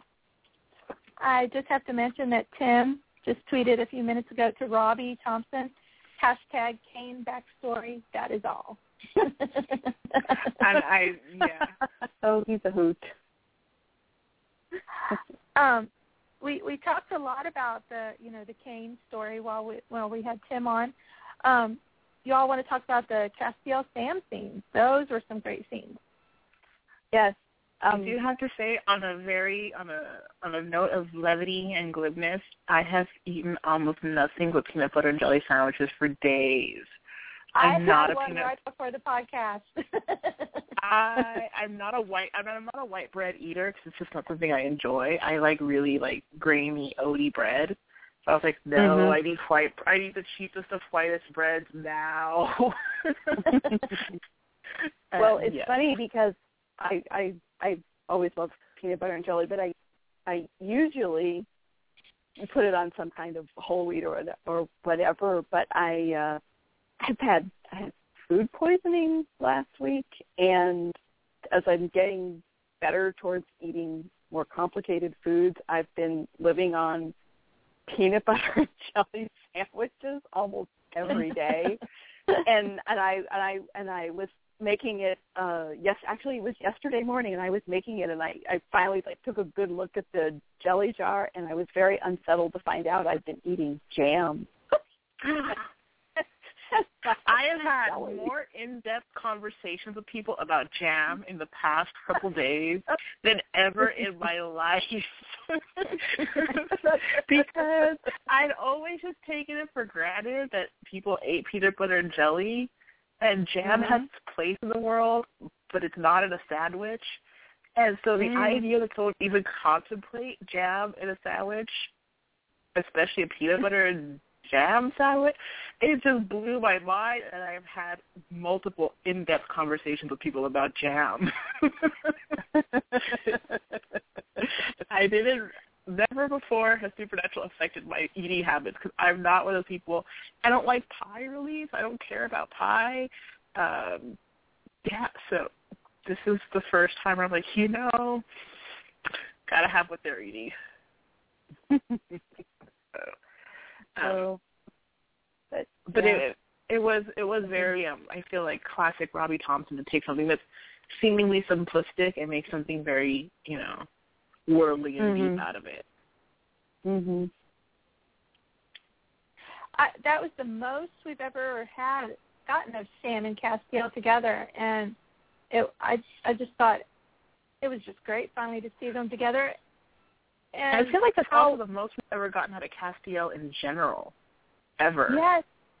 And when he the when he made the comparison between him and Sam and how you know when he said nobody has you know screwed up more than you than Mhm. than I and than me and I was like yeah I'm I'm glad the show's finally making that comparison.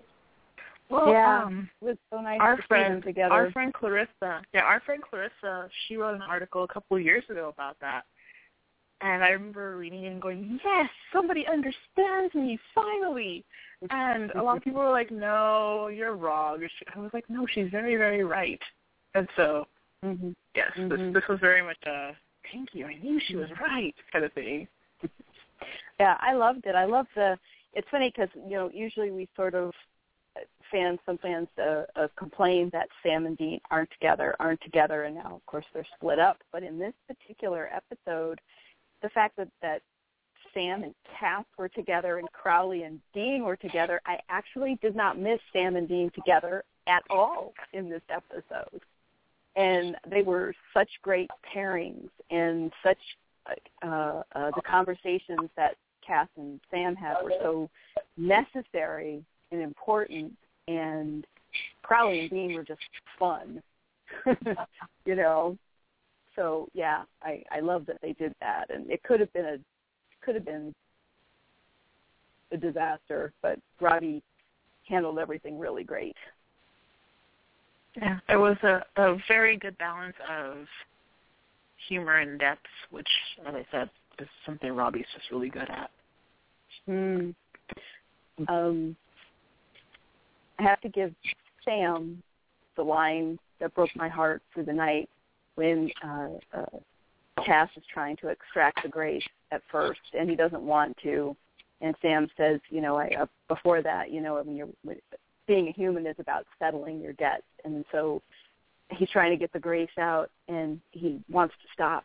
And Sam says, please, please, help me do one thing right. And I was like, oh, Sam. You know, it's just Yeah. There was a that that one and the line, you know, my life isn't worth and isn't worth more than yours or Dean's or Kevin's. yeah, yeah, that was another killer one. Yeah. When, when he yeah. when he said the when he said the part about help me to do one thing right, yeah, that just broke me. It Mhm. just broke. Because yeah, for us as viewers, we don't, but I don't at least. Um, I feel like Sam has settled his debts, but the fact that he Mhm. still doesn't feel like he has right. after you know being in the cage with Lucifer and Michael, he still feels like he his debts are unsettled. Mhm. Yeah. I mean, It's- apparently Dean doesn't have the corner on on guilt. For sure. I will say I'm perplexed and a bit disturbed at the overt suicidal tendencies of Sam because we had him, you know, like Castiel says, you chose, you chose your, you chose to live and you chose Dean. And then earlier this season in episode two, we have Sam saying that he's he's fine, he's happy, he's finally in a good place. And now again, he's back to I'm ready to die, and it's almost like I want to die. Mhm. And I don't I don't quite understand it. Well, this, this volley back and forth between.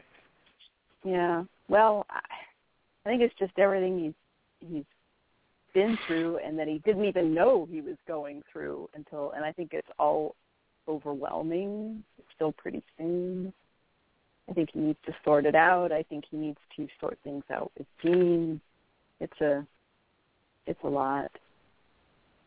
Um, I, I have to say that when when Dean took the mark of Cain on his Mhm. arm, and then everything like we were talking about with Sam and how he's feeling, and what he's going through right now, and everything Dean is going through right now with all of his guilt, and then taking that mark of Cain, it did not give me a good feeling. I yeah, there's No. it's- I, Well, but there are distinct differences between what Cain went through versus what Dean went through, where Dean has already in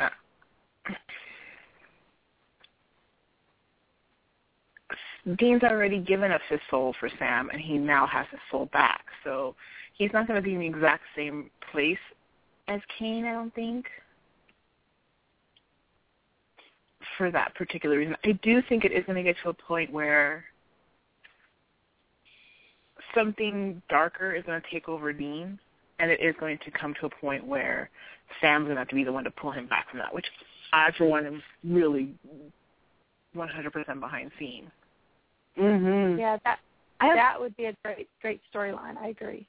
I, uh, Because I, yeah, yeah, I would love to see Dean go through something like what Sam's been through in the trials, and then have Sam there for Dean, you know, and do do that right.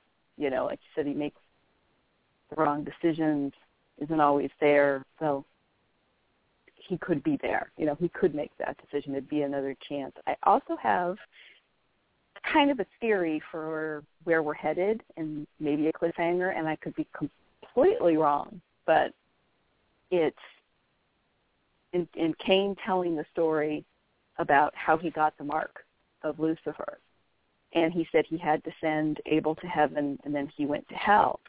And I thought if Dean has to send Sam to heaven, um, and then as a result he goes to hell to fight Abaddon, Ooh, and interesting. I thought I was thinking about that because um I was having a conversation about who deserves to kill who kind of thing. Um Mhm. like who who is owed this kill. And um I came down on the side of I believe that uh, Sam Sam is owed the kill of Gadreel, even though like right now that's who Dean says that he you know that's who he's on a mission to kill. That's why he left. Mhm. But I think that should be Sam's kill. And I Yeah. feel like I feel like Abaddon should be Dean's kill. Mhm. But I feel like Metatron should be Castiel's kill. Mhm. Well, And I- cast. Yeah. I agree, but So that's now I will say I keep forgetting about the fact that Bartholomew exists. So you know who knows. I don't know how he's going to factor it at all because I literally keep forgetting that he exists. mm, I I really wonder if we will see him again because I forget exactly what it was. I saw where the actor got a role on another TV show. Um, so, you know, I'm not sure if we'll. I wonder if we'll see Bartholomew again. Mhm. And I keep thinking about once the, once the plot the the twist of Cain and Abel was revealed for the lore of supernatural, I kept thinking about the scene uh, at the beginning of Hunted, which carries over from the end of Croatoan. So I've been thinking about Croatoan a lot lately. Um, but the fact that what Dean says is, and it's just a continuous reoccurring thing, is he says, Dad said if I, I had to, um, that I had to save you, that nothing else mattered, and if I couldn't save you, then I have to kill you. And it just once again we see a parallel again. And we're bringing up Cain Mm. and Abel again. We've already had the reference to Cain and Abel, but we're bringing it up again. And you know, the twist on this was in order to save Abel's soul, Cain killed him. Mm. So we shall see. Yes. I, I I like- was surprised. I kept expecting them to mention because you know, in which episode was it? The when they went back in time, um, Anna and Muriel. Um, anyways, um, there was this where you know Michael basically told them you know that they were related to Cain and Abel. They were descended from Mm-hmm. Cain and Abel. Well, but then Mhm. if you are of a, a biblical belief, we all are. So True, very true. But I, I kind of expected, you know, when um Cain was saying, you know, that he felt a connection to Dean, I Mhm. expected them to bring that up somewhere. Well, I don't know. Did this Cain, like you know, you can interpret that different ways. Does Cain mean he feels that that direct, literal connection, or is it because of who Dean became in his time in hell that he feels a kinship with Dean? That you know, you were this this noble man. You know, you did this thing, and then you went to hell for your brother, and you became this you know, you became Alistair's apprentice. Right, So yeah. I'm curious to see which way they take that I feel a connection to you. Which which way they go with that. Hmm. And Sue Nash 19, yes, the name of the episode I was talking about was The Song Remains the Same. Thank you, Sue. And for some reason I always forget the name of that episode. I do too. I keep wanting, I, I was like, I knew it had something to do with a song, but I couldn't remember. Know, and it's like the third Yeah. time I've had to think about that this week. I'm like, you know, the one where they the, the and they're not together in it again. You know. Where Michael kills Anna. Yeah, so. This was we can just such we can just call it. an Remember that episode that Matt Cohen was amazing? That one. that one where he goes. that one. That's the one. Ah, There's just so many good things in this episode. It's just hard to, to Mm. talk about them all. It was just such an epic, epic episode. It was Another- actually overwhelming in a good way. Yes, Mhm. yes. Mhm. No, no wasted scene. You know. no, the pace the pace was co- was you know hit the ground running. Yes. Yeah. And and I loved the battle of the facial hair that was going on between everybody in the And episode. the I facial know. hair in this episode, like I because we're not used to seeing, especially Sam, with facial hair. You know, it happens occasionally in Castiel. Dean's always had a little bit of five o'clock from the beginning, but um everybody had a, a really good amount of scruff in this episode. And I'm curious because when um when Jared and Jensen Every- attended the the Critics' Choice Awards last week, they had just come from filming and they both had a lot of scruff going on. So I'm, I'm assuming that the face, the angsty facial hair is a continuing theme, Mm. and I'm a big fan of the angsty facial hair. like Vinny, um, Vinny, you're a, a time zone behind me, and so I, I during the episode I try not to text you with spoilers, but I just had to text you and say Dean pretty much has a full-on beard in this episode. so, and I went to bed. I went to bed sick the night the episode aired. I didn't watch it till the morning because I was just really, really sick. And um so the next morning when I got up to watch it, I was like, I'm gonna watch the episode finally. Already thoroughly spoiled for PB and J's and the ginger beard. I know. I already know.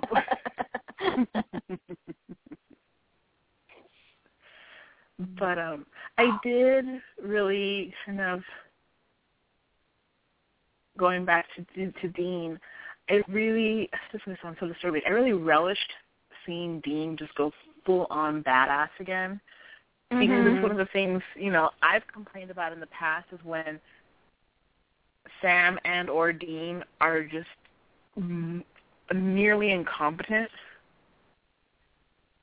and so to see him just go back to the hand to hand that we're we're used to seeing, and Mhm. see him implement basically everything that John taught him. You know, that's the kind of fighting that John taught him. And we know this because that's the kind of that's the kind of hand to hand combat he brings in the pilot and that's the kind of that's what Sam retaliates with in the pilot. So we know that John's where they learn that. So that kind of bare bones, basic, back to your roots kind of thing. I, Oh, I thoroughly enjoyed seeing. yeah, I loved him using the towel. You know, using the Mm, pan. Yeah. Just real, Yeah. real fighting. It, it was great. Mm. And, And speaking I- of John, speaking of John, I love them bringing out the journal again. I always love when they bring out John's journal, and going to one of John's storage lockers. Those Yeah. storage lockers Now, but Are- who is paying for these storage lockers? that drives me. I'm one of those people who has the like, and I blame my mother for it because she does this, and so it's rubbed off on me. Like she's one of those people who watches like a food fight scene, and she's just in the back of her head thinking, "But who cleaned it up?" And she doesn't mean like, Yeah. "Oh, you know, the crew came in and cleaned it up." She's like, "But." In the world of that of that show or movie, who cleaned up this mess, kind of thing. Yeah. So I'm I have those same kind of reactions to you. I'm like, that's great that you have a storage locker that nobody's paid for for nine years. Okay, sure. Full of really creepy artifacts. Uh-huh. Can you I imagine? did like I, I bet you anybody else in that storage locker can't walk by the door. You know, it's probably No. just radiates. Well, what's that show? you know. Yeah, what's that show where they go in and like crack open a storage locker and see if there's anything of value in it? That storage wars? Storage Yes. Wars. like you can't even do Yeah. storage wars Ah. the locker. And even if you did, yeah, you'd just be cursed and die. Um, I do I do want to talk about yeah. I do want to talk about a really fun character that we got to see for a couple of reasons I want to talk about her. Uh Tara the pawn shop uh, owner who Yes. was who Badass. was based off of Tara Larson, uh, who we adore. Um, but also is a really good character. Uh, Yeah. Oh my God, she had the best arms. Those guns, Jeez, dude. I know. Yes. Like those were Angela, those were Angela Bassett level arms. Yes, she was Yeah. badass. Yeah. oh I'm God, sorry she didn't say- make it. Damn it. Yeah. The fact that when she shot the floor to break the um devil's trap, I'm like, what? You, that just destroys the floor. you know, no kidding. Why didn't she just take a knife and scrape it? I did not understand that at all. I know. And that was the one gripe my husband had when watching it today. Was like, you just destroyed your floor. That was not my. Well, I had that gripe. Here was my other gripe, and Lord love you, Robbie Thompson, because clearly I do. But this is just the arrogance of Supernatural in general. The map that they pull out to scry for the first blade, it's not even a world map. They've already decided, no, no, this map will only be the United States. Let's just pull out the U.S. map. Like, ah, no, we're looking for the first blade ever, and Africa, Israel, nah, it's it's gonna be the U.S. and in the lower 48. Of course. Yes. I uh, Oh, I will never not sing the supernatural. bonanza theme when the maps burn. I'm sorry. Yeah, yeah. I didn't even think of that. Yeah, but uh there's a couple things about about Tara shooting her or the devil's trap to to block it, and I'm like, you know, it's a great effect and it disturbed Dean a little bit and everything, but it would have been a lot easier to just scrape it, and then it would have been a lot easier to fix it first thing. hmm She may not have been know, she may not have been killed if she hadn't have shot the floor. yeah, so like, Yep. yeah, and and another issue I I have that I don't know it may or may or not be an issue. Maybe you can explain it, but Abaddon in John's journal, and then she was such a surprise to Sam and Dean when she shows up. Men of letters, like Uh yeah. Really? It's not. But- But not but- only that, considering that if John had researched Abaddon, wouldn't he have figured out the men of letters? Therefore have figured out his own legacy? What, Yes. but was was she specifically named? I, I just thought they Yeah. were talking about a night of hell. I didn't know if they. I don't remember if they specifically named her. Well, if but even if he didn't name her in the journal, my point still stands. John was aware of her. I I'm pretty sure they Dean when he's reading the journal with Crowley, he says Abaddon because I Uh-huh. sat up and went, wait a minute, if her she's that I would have to go in back and verify. Yeah, I'm journal. have to go back yeah, and watch that. I already I I, think have so. I mean, you know. yeah. Um, Well, I I. I have to say probably I thought the cutest, epically crazy, wonderful, dramatic episode. There was one scene I thought was extremely cute. Was when Mhm. Sam says that he's um he'll be you know he mentions the guinea pig, and Yes. Castiel looks at him. "You have There's a guinea pig. Where? You know, it's Where? Like, like you, I Like, must really? have this guinea pig. I have to have I this guinea pig rewound now. Yeah, I rewound that more times than I'm willing to admit because it's not just the Yeah. it's the delivery that that Misha gives. A, where? yeah, Like- like, wait. Like no way, show Like, me. nuh-uh. Yeah, it's like, He's been holding out on me this whole time. like, get this I angel know. a guinea pig. He wants one really bad. Get him a guinea pig.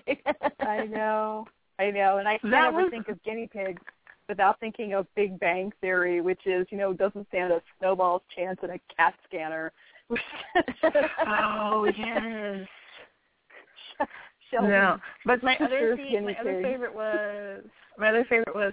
Can I ask you a question? Well, technically you did it. Can I ask another question? Well, technically you did Yes, well, ahead. oh, right. Because it was yes. such a, it's one of those things where we very rarely anymore get to see Sam with a little brother persona anymore. Yeah, right, very right. cute. And to con- You know, and continue just the him, just him sticking his finger in Castiel's sandwich, like that's you, who does that? like, Yeah. just stick your finger in my sandwich. yeah, and then and then Cass looks like, hey, you know, And then, then sticks his Stick his finger in it finger in too. I'm like, food. oh, like why are we why are we all poking the sandwich? and another cutest moment ever was Sam hugging Cass. Uh, the hug was so good because we've never we've seen we've never seen a hug that Cass is involved in that's reciprocal in any way. Like we've seen Dean hug Cass and Cass just stand there like, uh, okay. And we've seen Crazy Cass hug both the boys and them stand there like, You're crazy. This is the And first there- reciprocal hug. And there was the episode where um Sam got his um soul back and Castiel shows up and he goes to hug Sam and Sam just sits And down. Sam turns him down. Right. Yeah. So when Dean hugged Cass in Purgatory, you know, like, you know, man, I'm glad to see you. Cass didn't hug back. I thought he No, No, he just did. stands there. He just stands there. I thought he I don't put his think- arms up. but I, I, I, I love the delivery of, "This is the part you hug back." You know? And then Yeah, so- I was like, "Oh, yes." I'm like, there you go. Okay, you know, you're getting this. it just cracked me up. I rewound it and watched it a bunch of times. I, I well, and and it's a good hug because it's it's just a good hug, and then you get the Sam pulling away and doing that that neck smack thing that I love when when people on uh, when guys on Mhm. TV do, especially when they have ginormous hands. I love when like I love that level of bro hug. I don't know why. 'Cause Yeah, it just I adds do to like too. sincerity. Mhm. Yeah, and it's kind of like I'm. Yeah, um, I'm. Susan, I'm you're right. He does- protective of you. Abaddon is in the journal. It is Abaddon in the journal Yeah, Okay. because Dean Yeah. reads it and he reads Abaddon. because I kind of sat up and noticed. Um, I love I can't really tell kind of- the- if it's actually part of the writing, but he does when he as he's reading, he says Abaddon. I love when Sam pats Cass on sort of the side of the neck, kind of just a couple of pat pat. You know, I I I, I love that. To me, I, and I was watching the two of them. I was watching Jared and Misha along with Sam and Cass, and Mhm. it's a little bit, you know, just the expressions they changed. You can kind of see maybe Misha giving Jared a, a, a look right after the there hug, was and a then he little kind bit of gives Misha, this. there was a little bit of Misha bleed because I looked for it too because they don't Yeah, really get to and- have they don't get to have many scenes together. Um, Mhm. I kind of think that that's really just them having conversations that aren't antagonistic. Although Mhm. I will say some of my favorite scenes, like I love I can't remember the name of the episode right now, but when Sam tells Castiel that he will find a way to kill him, and Cass turns around and tells him, "Oh, will you, boy?" Oh yeah. Mm. That's just something I really dig a lot, and I don't care what that says about me, but I really dig it a lot. Um, well, and in um, 99 Problems, when when Cass is drunk and they have those moments, but this one Yeah. was this was so different that I was actually looking for. I was looking for any differences, and I, there was a little bleed there, just a little. yeah, and I I think it's a little bit like like Sam's sort of like protective of Cass, even though Cass mm-hmm. can pretty much mm-hmm. take care of himself. He was doing that, and then I also saw a little bit of the same when Cass is extracting the grace, and he's got his hand on Sam's head, and sometimes Mhm. it's just holding it, but then there's sometimes where it's almost like a comforting or an affectionate stroke, you know, or touch of his hair, and it was it was very nice. Again, maybe a little bit of Misha, sort of like he's he's a father. He's been a dad longer than either Jensen or Jared. Maybe it's a little bit of a fatherly feeling. But I do think- you I do know, think- I'm enjoying it. I don't know if it was I don't know if it was in the direction of the script or if it was a uh, an acting choice by Misha, but I do think part of it was because uh, as a build up to the speech he gives about how he's how he's changed. Mhm. Yeah. Um, I will say I have a slight continuity issue with his with his speech, only in that in the past we've had Castiel's indiscretions hand waved by others as saying, "Well, that's always been his problem. He has too much heart," and then we have him in this point saying, "Yeah, I used to never really care." Hmm. and yet we have years of him clearly caring about things and it's just weird to make it seem that like this brief time he had as a human actually gave him feelings i don't know i don't i don't know how to exactly read that i, get the way why I- it was done just thought it was a little weird The way I saw it was he thought he he cared before, but now he understands more. You know, you know what I'm saying? He thought that what he how, what he was doing and feeling and everything back before he was human was the right thing, and now that he since he has been human, he realizes that he was wrong.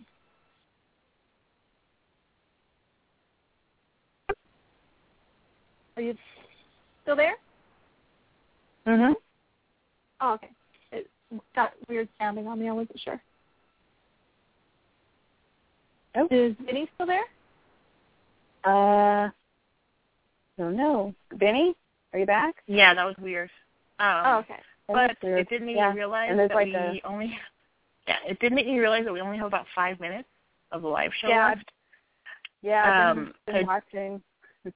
Yeah, I did want to mention real quick on Sunday we will be doing um our supernatural binge, our SPM binge with um at TV binges.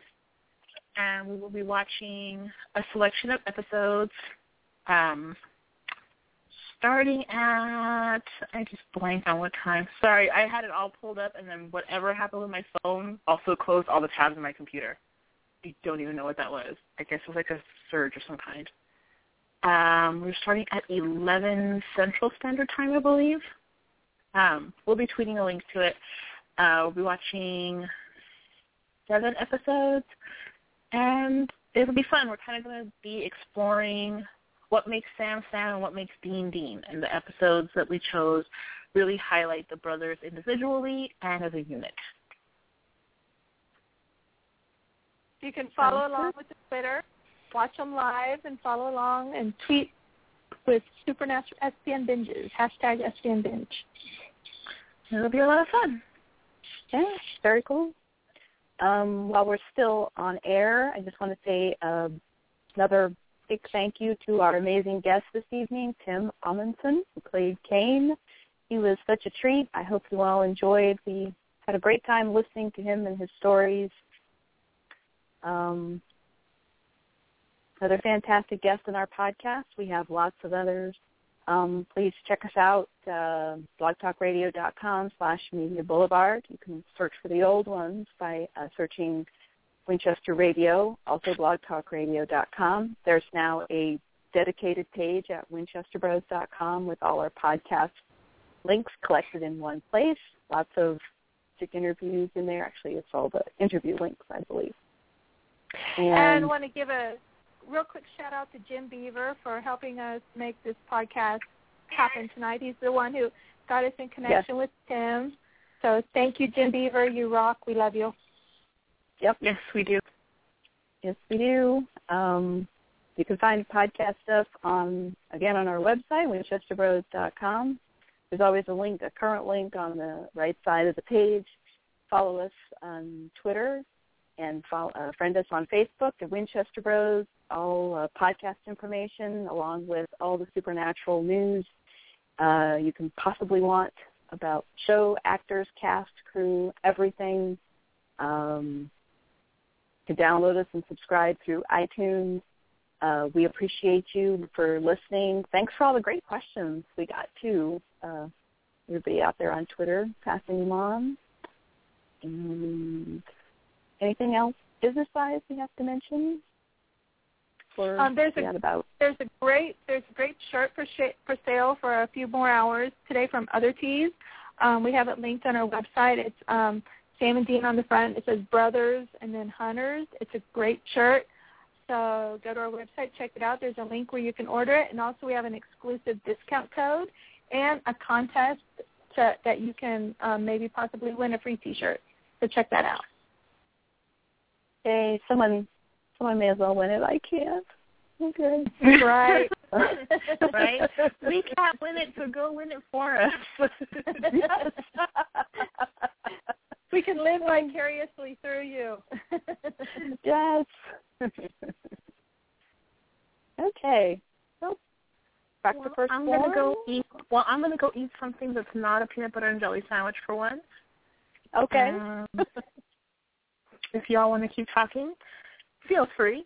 But I am going to depart. Um, okay. Benny. So we'll, we'll do this you again next on week. Twitter. Yep. See on Twitter. good night, everyone. see on the Supernatural Binge on Sunday. yes. Good night, everyone. Good night, Benny.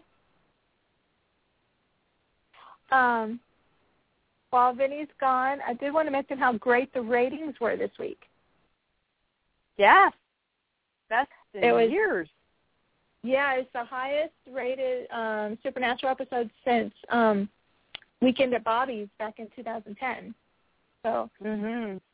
very, very good rating. Yeah, it looks like um the originals at eight and Supernatural at nine seems to be a really great night, great pair.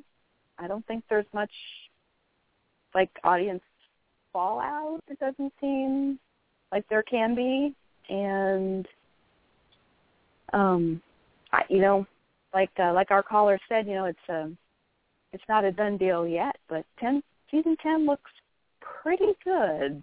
So maybe we'll find out soon. Early renewals are not unusual, and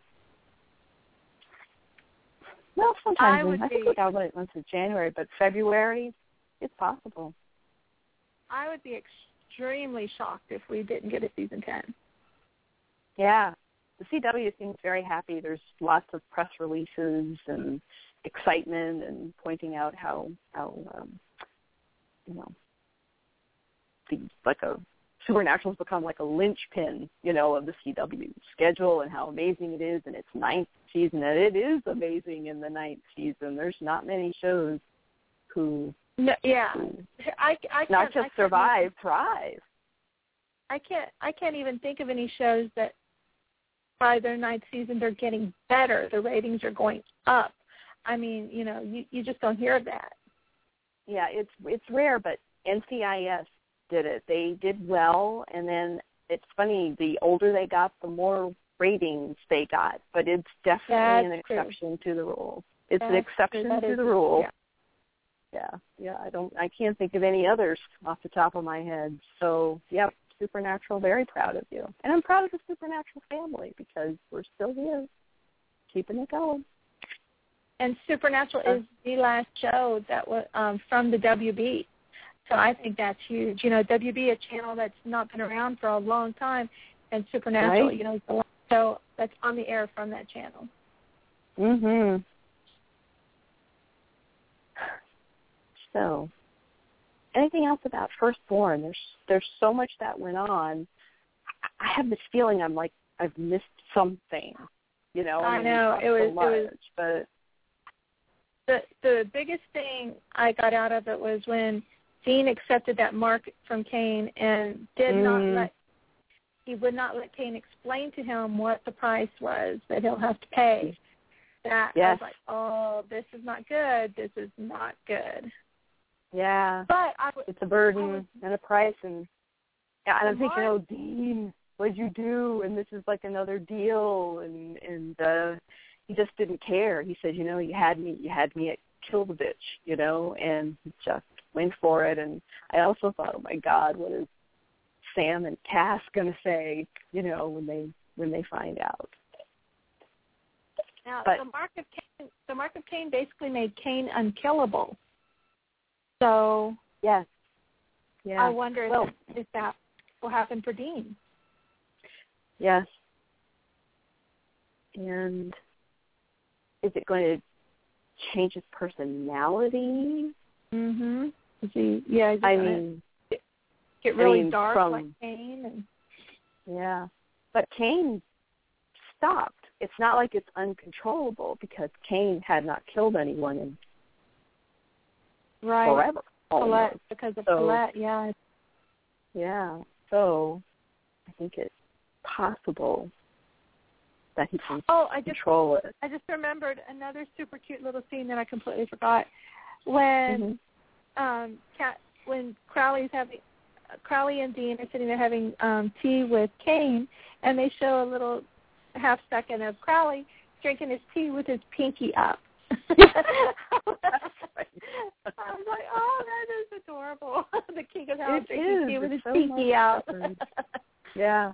You know, I that that reminds me in that house there's I think there were two stained glass windows with Mm. beehive Bees. in the middle. And there's an artist I worked with like many, many years ago named Judith Schechter who beehive and bees were very like iconic in her work, very symbolic and she did stained glass. And I would love to know if that's like Oh yeah. if that was a house, if that was actually her work. Um, her work's usually very dark and twisted, and actually Supernatural could probably use it almost every episode. That would be one of her milder pieces with just the beehive, but Oh, got to find um, out somehow. I also had a little bit of trivia about that house. As everyone knows who's watched it, you know that house has been used several times. um, on Supernatural. It was used in um, season two in Fresh Blood. That was where Lenore lived. It was used in season three, season, um, opener Magnificent Seven. Um, it's been used in uh, was it Time After Time, the episode with Chronos. That was where his girlfriend lived. Um, and um, it was also used in the last X Files movie. It's where Mulder and Scully lived. But the interesting thing was, um, I've actually been to that house um, on Russ Hamilton's location tours. Um, I believe it was the second convention they had, and it was during that tour um, we got to go to that house. And the cool part is if you dri- keep on driving down that driveway, there's a huge field out behind it, and that field behind that house is where they filmed the scene in Swan Song at the end, where the hole to hell is. It's behind that wow. house. Wow. Uh, oh. So it's yeah. a hell house. the, the hell, the whole hell is behind the house.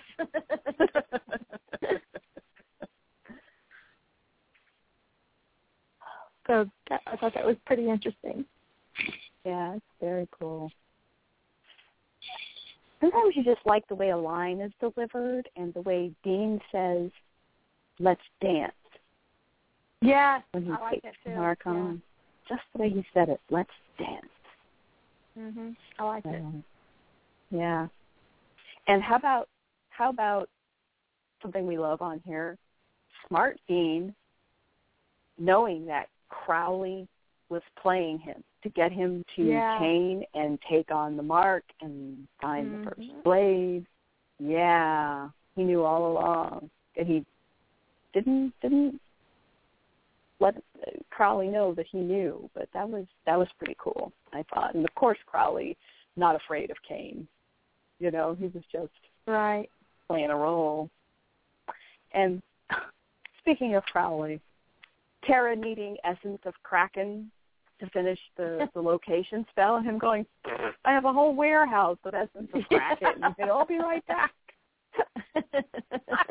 Which just cracks me up. And I mean, course he who can does. forget the line after he killed the demon? He said, "You're good, but I'm Crowley." I mean, that Oh, was yes. that was top notch. That was great. Oh yes, absolute classic, classic. And now he gets to go search the bottom of the ocean looking for the first blade. I like the people on Twitter that are asking how's he going to do that because the ocean is salt water. I like that question. Mm. Well, I guess he could wear a diving suit, Or I wonder if but but it wouldn't like, it wouldn't survive that deep though. It wouldn't survive. I wonder if there's You know- some kind of spell that you could use that would search the ocean, kind of like a a witch Google spell or something, you know. Yeah. Or he'll just send demons out there until they fry and keep looking. Yeah, You know. yeah. Minions. Or I don't know, it'd be the opportunity for kind of a funny joke to talk about James Cameron and his all his exploration and say, well, he owes me. you know, why do you think Titanic was such a success? You know, that, send him out there in his funny. little submarine. That would be funny. yeah. And And it would it would kind of help Balthazar, who of course hated the Titanic movie and the Yeah. song and Celine Dion. So it would kind of enforce Balthazar's hate and knowing that it was all created because of a demon deal. So um, at the very end, when Crowley's in the car with Dean, and he says, oh, "No one hates you more than you do." I said that last week on the podcast. yes, I said, you "No did. one hates yes, me you more than Dean," and it was it puts me out to hear it on the episode actually said. Right? Wow.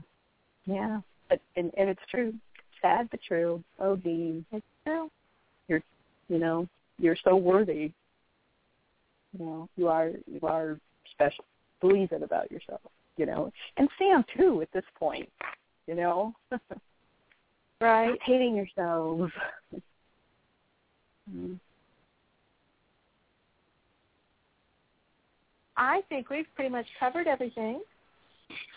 I think we have. Mm. I'm gonna go see if any of my company is still here. The house got really quiet, so I'm thinking they're gone. So. uh oh, that or they're up to something. right, or right. They're plotting. Yes.